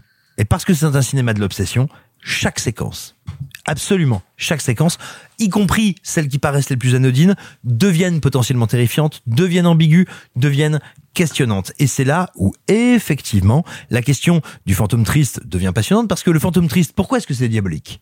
Bah, le fantôme qui est en colère, le fantôme qui est votre ennemi, le fantôme qui veut vous tuer, vous faire mal, vous faire peur, c'est un antagoniste. Le fantôme triste, quand bien même la nature de ses actions vous emmènerait à faire une catabase, c'est-à-dire à traverser le Styx, à revenir en enfer, ou à mourir, ou à disparaître, le fantôme triste, vous êtes en empathie avec lui. Et c'est ça qui est diabolique. Il vous terrifie, mais ce qui vous terrifie finalement le plus, c'est l'immense tristesse par laquelle il vous contamine. Et la force du film, parce que contrairement à Ring, qui joue sur cette question de quand aura lieu le surgissement, quand aura lieu cette traversée de l'écran, là on ne joue pas là-dessus, on joue sur quand est-ce que l'arrière-plan, le flou, va devenir net? Quand est-ce que le net va devenir flou? Et ça, ça devient un principe de mise en scène qui est fascinant dans Darkwater. Ce qui est intéressant, c'est que il y a un autre film qui reprend beaucoup des mêmes codes, sauf qui est sorti la même année. En fait, je viens d'aller checker sur euh, toute la notion d'horreur qui devient flou, qui devient net. Qui, pareil, il y a eu un remake américain horrible avec Jessica Alba. Est-ce que vous voyez de quoi je parle? The Eye. Merci. The Eye, euh, film hongkongais cette fois-ci, mais qui, pareil, a des scènes d'ascenseur absolument terribles. The Eye a été remaké par qui par Les frères Pang Euh, non, c'est pas les frères Pang qui l'ont remake. Non, c'est eux qui l'ont fait d'abord. Oui, mais oui, mais le, le, le remake, c'est pas Xavier Palu et David Moreau? Oh si, oui, tu as raison. Je, je Oui, crois oui, que c'est les, ré- les réalisateurs de Hill euh, qui euh, qui l'ont remaké et euh, Ah putain. bah ouais voilà. Ça- ça- l'ont fait. Sachez que j'ai perdu un date à cause de ça. Euh, true, true story. à, à- à- à cause de Xavier Palu et David Moreau? Exactement. Très bien. Euh, j'avais 15 ans, j'avais vu The Oula. Eye et j'avais dit à un mec qui me plaisait bien, genre ah j'ai vu un film, il m'a fait trop peur, fait trop bien, je cherchais un film à voir avec mes copains, il a regardé le remake, il m'a fait mais t'es nul. J'étais Ah, oh merde. non. Donc The Eye, le film de 2002, l'original, pas le remake. Non, mais c'est intéressant aussi dans la mise en scène pure de Hideo Nakata. On parle du traitement du flou. Moi, il y a quelque chose qui m'intéresse aussi sur le non jumpscare. C'est-à-dire cette idée que euh, l'horreur est présente parce que l'horreur est naturelle. Notamment, t'as cette scène dans l'ascenseur au début qui paraît totalement anodine où t'as la mère qui tend la main Ah. et, et une gamine lui donne la main. Et je dis bien une gamine lui donne la main parce qu'elle est avec sa fille dans l'ascenseur. Elle se dit, oh bah très bien, je donne ma main, je donne la main à ma fille. Et puis même nous, en tant que spectateurs, on nous ment parce qu'on voit juste une mère qui tient la main à une gamine. On se dit, ok, tout va bien. Puis finalement, la gamine sort du cadre et là, tu poses la question, attends, mais si elle tenait la main à quelqu'un et que c'est pas sa gamine. Et en fait, c'est ça que je trouve toujours intéressant, c'est que euh, on n'est pas dans l'effet forcé, dans la mise en tension en permanence. On est dans, il se passe quelque chose qui nous semble parfaitement anodin et naturel, sauf que c'est quand on le regarde par un autre prisme que soudainement ça devient terrifiant. Mais tu vois, c'est marrant parce que j'ai vu le film ce matin au réveil. Hein, au réveil. Oula. Et, euh, et euh, pendant tout le film, j'étais un peu happé par le truc, même si je trouve qu'il y a quand même des effets de montage un peu kitsch, mais bon, soit. Et j'étais tendu, mais je, justement, je ne sursautais pas. Et intervient cette scène de l'ascenseur. Et je me suis surpris à crier un Oh putain, ça race Très fort. J'ai réveillé ma meuf. Et euh, effectivement, alors même que c'est un anti-jumpscare. Oui, c'est ça. Désolé pour ce matin. C'est un anti-jumpscare. Parce qu'en plus, non seulement, enfin, en tout cas dans mon souvenir de ce matin, quand la gamine sort du cadre et qu'on la voit sortir de l'appartement, on sait pas encore si c'est le fantôme ou la vraie gamine. on sait même et pas si une vraie, et t'as une vraie tension de, attends, qu'est-ce qu'on voit? Ok, donc là, ça doit être une vraie gamine. Mais attends, c'est laquelle? Et elle tourne la tête. Et t'as un plan sur la mer, en plus, un, par en dessous, donc du, du point de vue de la gamine. Et tu fais, oh putain. Et ça met du temps à se mettre. En fait, faut, faut se rendre compte que cette scène, elle dure quasiment une minute. C'est un puzzle, hein, vraiment. C'est long. puzzle. Oui, oui, mais, mais c'est Et tu veux intéressant. pas Pourtant, savoir. C'est Et intéressant pourtant- justement de vouloir prendre le temps en fait. Et pourtant, quand on a la révélation, j'ai aimé sursauter. sursauter fort. Mais et là, il faut parler, et sans faire aucun spoiler, et je n'en ferai aucun, parce qu'on va parler juste de principe et de philosophie de cinéma. Dernier plan du film, de la dernière séquence. Nous n'en dirons rien, évidemment, mais qui est une séquence qui ne joue que sur tes émotions, sur tes attentes, sur ta mélancolie, et sur, à ce moment-là, parce que ça fait partie de ces films dont j'aime à dire qu'ils sont des leçons d'analyse du cinéma. C'est-à-dire que tu les regardes, tu te dis, ah mais oui, je regarde tel plan de l'image. Oh, je me re- surprends à analyser tel morceau du cadre. Et là, tout d'un coup, tu te dis, bah oui, je suis en train d'analyser le film. Le film m'apprend à l'analyser. Et donc, l'ultime séquence du film, c'est ça. Vous arrivez à ce moment-là, après une ellipse, le film vous a appris à le regarder et à regarder ses pièges, ses masques, ses colifichets. Et là, tout d'un coup, cette ultime séquence vous dit, je suis pas là pour te surprendre, je suis pas là pour te faire un bout, je suis pas là pour te dire, et en fait, la réalité, c'était ça. Je suis juste là pour t'arracher le cœur d'émotion et d'horreur. Et c'est l'horreur la plus floue et la plus sidérante que j'ai vue. Et puis un truc que moi je trouve assez fascinant, c'est que donc effectivement c'est un film qui est très triste, qui m'a brisé le cœur malgré tout, et notamment cette fin vraiment. Ah. Mais qui donc joue sur l'horreur sur un truc que j'avais. Alors vous avez sans doute des exemples, moi non, que j'avais jamais vu, c'est l'horreur juste par l'eau par le bruit de l'eau, par la, par la crasse, par le, le, tu vois, le, le, le- ah, cette sensation du mouillé, du En- en- froid, en- de en ce qui fait, en- oui, en fait, c'est plus qu'on a déjà ça. un petit peu avec Alors, dans Ring, tu l'as déjà. ah, déjà un petit peu, mais là c'est poussé parce que t'as pas peur de la du fantôme mouillé, mais t'as peur de l'eau tout court. La scène où la baignoire s'allume seule. Euh, Mais, mais en fait, c'est plus compliqué que ça. Pour moi, l'eau, en fait, ça pourrait être l'eau comme ça pourrait être un autre élément. Ce qui est intéressant, c'est quand il traite justement la question de cet élément qui ne devrait pas être là, cet événement qui n'a pas sa place ici. Et en fait, c'est montré au début, euh, et je trouve ça très intéressant parce que le plan, en fait, aura une résonance ensuite. Au début du film, elle se sert un verre d'eau, et dans le verre d'eau, il y a une mèche de cheveux. Non, il y a et, un cheveu. Oui, et Au donc- début, il y a un cheveu. il y a un cheveu. Et donc, du coup, quand tu regardes ce truc-là, tu te dis, le truc en trop dans cette image, c'est, c'est, c'est le cheveu, en fait. Et petit à petit, en fait, il t'inverse le rapport de force parce que le truc en trop, ce n'est plus le cheveu, ce n'est plus l'humain. Le truc en trop, c'est la flotte. Mm. Et donc du coup, c'est encore une fois comment un élément qui ne devrait pas avoir sa place, et on le voit dans la scène où elle rentre dans cet appartement Ah. qui est entièrement trempé, t'as encore une fois cette questionnement de on est à un endroit où un élément ne devrait pas être présent, comment je traite et comment je vis moi en tant que personnage à travers un endroit où l'élément ne devrait pas avoir sa place. Et on est aussi dans un film. Moi, je j'aime quand c'est bien fait parce que ça peut être un truc tragique et très mal branlé. Quand un film te donne dès sa première séquence sa note d'intention. Et en fait, là où c'est génial, c'est pas juste pour te dire la peur viendra de l'élément à queue, ça arrive parfois, ou viendra des cheveux. Ça viendra en réalité de cette idée que dès cette première image, dès cette première séquence, cette femme est maudite. Et on n'ira pas ailleurs. Et ça, pour moi, ça nous ramène au conte, à la chronique de l'enfance, à cette espèce de pureté du récit où on te dit, voilà où nous allons. Non, je voudrais juste rajouter un point dont on n'a pas encore, euh, dont on n'a pas encore parlé, c'est que Ringu et Darkwater sont tous deux issus d'un roman ou d'une nouvelle écrit par euh, Koji Suzuki, donc le même auteur. Et, euh, et tu disais tout à l'heure qu'il a fait une pause entre Ring et ça. Euh, je crois qu'il a fait des films qui étaient pas du tout horrifiques. Et c'est hyper intéressant que euh, il a fait un film basé sur un auteur de fantômes. Il a fait des trucs. Il a fait. En fait, je vais peut-être revenir à cet auteur-là, refaire un film de fantômes parce que ça m'a bien mal. réussi et qu'il le fait. Moi, je suis un peu d'accord avec Simon. Encore mieux. Alors, euh, on parlait de remake américain tout à l'heure. Euh, Darkwater a eu droit à un remake américain avec euh, avec Jennifer Connelly, un film qui a été réalisé. Alors, il faut le dire quand même parce que c'est intéressant quand même de le notifier. Ils l'ont pas filé à n'importe qui. Ils l'ont filé à Walter Salles. Walter Salles, si vous savez pas qui c'est, Alors dans les trucs euh, un peu plus récents qu'il a fait, d'ailleurs son dernier film, euh, c'était en 2012, c'était le film Sur la route avec euh, Viggo euh, Mortensen. Mais surtout à l'époque où il fait le film, il a surtout fait Central do Brasil, Central do Brasil qui a gagné l'Ours d'or en 98. Donc du coup il le file quand même à un cinéaste qui vient d'un certain renouveau, d'une certaine nouvelle génération du cinéma brésilien, qui, a, été avec d'autres cinéastes comme Fernando Meirelles, comme Mendoza Filho, etc. Bref, et donc du coup, il lui file à lui le remake de Darkwater. J'ai pas vu le remake de Darkwater parce que euh, je voulais pas me l'imposer et que j'ai toujours un peu de mal avec les remakes américains. Est-ce qu'il y a quelque chose d'intéressant dans la, dans la vision américaine de Darkwater Non, il y a pas. Je dire, il y a pas grand-chose à en dire dans le sens, euh, contrairement au remake de Ring par Gore Verbinski, qui est une vraie proposition. Alors très subjectivement, je le disais que je trouve supérieur, mais qui est une vraie proposition. Que vous l'aimiez plus, moins ou pas, c'est une proposition de narration, de mise en scène et surtout une vraie proposition d'adaptation culturelle. Pas d'appropriation, pas de euh, changement, pas de je pas trop comment ça marche, on va voir, de quelqu'un qui se dit tiens comment je peux traduire en termes américains occidentaux cette angoisse-là. Bah, le problème de Darkwater, c'est ultra propre, c'est extrêmement bien mis en scène, enfin c'est très soigné, mais ça n'est jamais pensé ou inspiré. J'aimerais euh, rajouter un, un dernier truc sur Darkwater avant d'aborder un autre sujet très rapidement, mais euh, est-ce que vous savez où est-ce que euh, Darkwater a eu sa première euh, projection française? Euh, En janvier 2003, c'était au Festival international de Gérardmer. C'était sûr. C'était à Gérardmer. Mais il a eu plein de prix à Gérardmer, non Et ben, D'ailleurs, à l'époque, il reçoit le grand prix du festival, le prix de la critique internationale et le prix du jury jeune Normal. avec Darkwater. Voilà, donc c'est toujours pour recaler Gérardmer au milieu. Darkwater Et est passé par Gérardmer. Gérardmer. On aime Gérardmer, c'est notre Noël à nous. Exactement. Un jour, vous viendrez Euh, au bif. je, je parlais justement du fait que le film s'inscrit dans un cercle de euh, ressorties euh, de cinéma horreur euh, japonais euh, fait par Jokers. Donc il y avait Ring dont on a parlé. J'aimerais juste quand même dire un petit mot sur Audition de Takashi Miike.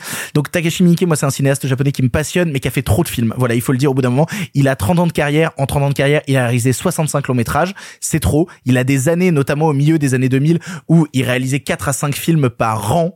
C'est beaucoup trop. Donc forcément, dans sa filmographie, il y a à boire et à manger. Ouais, Il y a plein de choses qui me passionnent à l'intérieur, notamment euh, à l'époque, j'avais fait une chronique sur euh, Visitor Q de Takeshi Miike. Bien sûr, oui. Voilà, non, mais non, mais ça c'est absolument euh, fantastique. On pourrait parler de Ichi the Killer. Quand j'étais adolescent, mes potes regardaient à mort Cross Zero. Euh, on pourrait parler de plein de choses, hein, de, de Sukiyaki Western Django. On pourrait parler de plein de plein de trucs, mais Audition, pour moi, c'est le film somme du cinéma de Takashi Miike. C'est celui où il y met toutes ses obsessions, que ce soit ses obsessions les plus horrifiques que ses obsessions de comédie. Pour moi, il travaille à l'intérieur d'Audition quelque chose, encore une fois, une réflexion sur la société japonaise, comme Takashi Miike le fait à chaque fois, notamment sur quelle est la place du couple dans la société japonaise et quelle est la place de la femme dans la société japonaise. C'est un vrai questionnement qu'a Takashi Miike dans son ce que cinéma. Dark- ce que Darkwater fait aussi. Oui, totalement, totalement. Mais, euh, mais Takeshi Miike, c'est marrant parce que ça s'inscrit à une époque où il le faisait aussi avec Visitor Q. Parce que toute la réflexion qu'il fait euh, Takeshi Miike dans Visitor Q, c'est à partir du moment où euh, dans le foyer, euh, la femme perd sa présence, perd son autorité, les hommes sont des merdes et tout va se déliter. Et donc du coup, Audition est en salle actuellement. Euh, je suis pas certain que ce soit la meilleure porte d'entrée dans le cinéma de Takeshi Miike. Oh si, Je- non, oui, oui, si, si. Si, parce que c'est un de ceux qui est le plus le, le plus facile à, à identifier pour le public occidental. Ouais, T'as des affects dans lesquels tu peux rentrer. Oui, mais en tout cas, quand tu vois Audition, tu sauras à la fois quelles sont toutes les inspirations du cinéma de Miike. Donc, quand tu te plongeras ensuite sur des petits trucs dans sa filmographie, tu seras capable de comprendre, ok, je vois d'où ça vient, je vois d'où ce truc vient. C'est juste que euh, Audition, faut, ouais, en termes de radicalité dans la violence, en termes de, de questionnement profond sur les aiguilles et tout ce genre de choses-là, il y a deux, trois petits trucs qui sont un peu cracra, un peu violents. Après, c'est pas au niveau, et alors là, c'est, si jamais vous connaissez déjà euh, le cinéma de Miike, je me permets de caler ça aussi parce que, euh, ça c'est un autre niveau de violence. Je vous encourage de regarder l'épisode de Master of Horror. Euh, voilà, je vous, encourage à regarder les. Alors Master of Horror, c'est une compilation de, de, de films d'horreur qui a été fait pour la télé à une époque par plein plein plein de cinéastes et notamment Takashi Miike qui en a fait un. Et c'est le seul épisode de Master of Horror qui a été censuré à la télévision américaine et qui n'a pas pu être diffusé tellement l'épisode est bordel de hardcore. Alors, je l'ai pas vu, mais il me semble aussi que Ichi the Killer, c'est quand même bien cracra aussi, hein. Oui. Ah oui. Ah bah oui, oui, oui, oui, oui. Oui, bah alors. Alors que Audition, enfin, je veux pas spoiler, hein, mais c'est une scène. Ah, Non, c'est dur. 20 minutes, c'est 20 minutes. Ouais, non, c'est Oui, 20 mais bonnes oui, minutes. hein. oui, C'est oui, 20 minutes. mais- C'est une scène, mais elle dure 20 minutes. Non, Oui, oui. non, et puis et puis il y a pas que ça, il y a des questions sur la putrescence du corps, il y a Oui, oui. il y a- il y a deux trois trucs aussi dans audition qui sont euh, qui sont euh, bien bien dégueux sur la malédiction, sur encore une fois la fin de vie, on en parlait dans Vortex et tout, ça revient dans audition. Si vous avez l'occasion de pouvoir découvrir bah, audition Darkwater et Ring en salle, c'est actuellement, c'est dans pas beaucoup de salles de cinéma en France, je crois qu'il y en a qu'une quinzaine de salles en France qui font ce programme là actuellement. Si vous avez l'occasion de le faire, jetez-vous dessus. C'est ainsi que se termine ce 87e épisode de Pardon le cinéma. Et là, c'est le moment où tout le monde se rue sur son ordinateur pour savoir, mais dis donc, qu'est-ce qu'il y avait au cinéma en 1987, histoire qu'on puisse faire des bons mots et se dire est-ce que c'était une bonne année de cinéma? Oui, Arthur Petite pensée pour Lexi Roux, il y a un James Bond. Ah, lequel? Euh, Tu n'es pas joué, donc pas un des meilleurs vu que c'est un Timothy Oh, Dalton. euh, un des plus intéressants qui annonce l'époque Daniel Craig. Ouais, mais Timothy Dalton. C'est surtout qu'en 1987, il y a Full Metal Jacket. Voilà, ça c'est important. Il y a Les Incorruptibles. Ça aussi, c'est important. Et attends, il y a plein de gens qui nous diraient qu'il y a Les Sorcières d'Eastwick aussi. C'est ce que t'allais dire, Sophie? Oui. Ah. J'allais dire qu'il y a Bagdad qui a fait aussi que j'aime de tout mon cœur. Tout à fait. Alors après, on pourrait aller loin. Il y a Trois hommes et un couffin aussi en 1987. Hein, donc, Euh, euh, Il y a Bigfoot et les Anderson, et ça, personne n'en parle. non, on on est pas sur la plus grosse année de cinéma quand même. Eh hein. bien, eh bien, écoutez, La c'est- Robocop? Bah, Dirty excuse- Dancing? Eh, tu vas parler de Angel Art pas du tout. Ah, parce qu'il y a Angel Art en Il y a 1987. il y a Angel Art qui est un chef-d'œuvre d'Alan Parker, mais il y a surtout, c'est l'année où Stephen King a rédigé ça, qui est son grand œuvre, son magnum opus, qui est euh, la grande Bible noire de Derry. Puis moi, j'ajouterais qu'en 1987, il y avait aussi Street Trash et Hellraiser. On va dire Hellraiser, ouais. Exactement. Je remercie tous les gens autour de cette table d'avoir participé à l'épisode. Merci beaucoup, Arthur. Merci beaucoup. Merci beaucoup, Sophie. Je vais aller me coucher Merci beaucoup, Simon. De acuerdo. On se retrouve la semaine prochaine pour le 88e épisode de Pardon le cinéma. Je n'ai aucune idée de ce qu'il y aura comme film dans ce Euh, prochain épisode. Euh, Le, le, le secret de, de l'île perdue, là, le film avec, Dani- avec Channing Sandra Bullock. Oh l'enfer. Ah oui, non. elle- Il y aura Le- le- aussi un talent. Ouais, c'est ça. Un talent en or. Un, talent en or massif. Voilà, c'est Et ça. et puis il y a Ogre. Et puis il y a Ogre. Je démissionne. Ogre. Toutes manger les bon. semaines, hein, depuis un mois, euh, Sophie. Un jour ça arrivera. Non, non, non, non, je rigole, je rigole, je rigole, c'est pas vrai, je vous aime trop. Bref, on se retrouve la semaine prochaine pour un nouvel épisode de Pardon le cinéma. En attendant, salut, salut les copains. Arrêtez, j'en suis fini.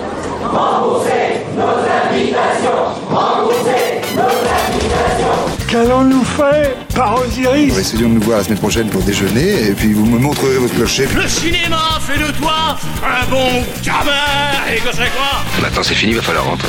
Je vais aller me faire une toile. Ok, amusez-vous bien tous les deux. Bon, ça j'y compte. Bonne soirée. Merci. Have a great evening.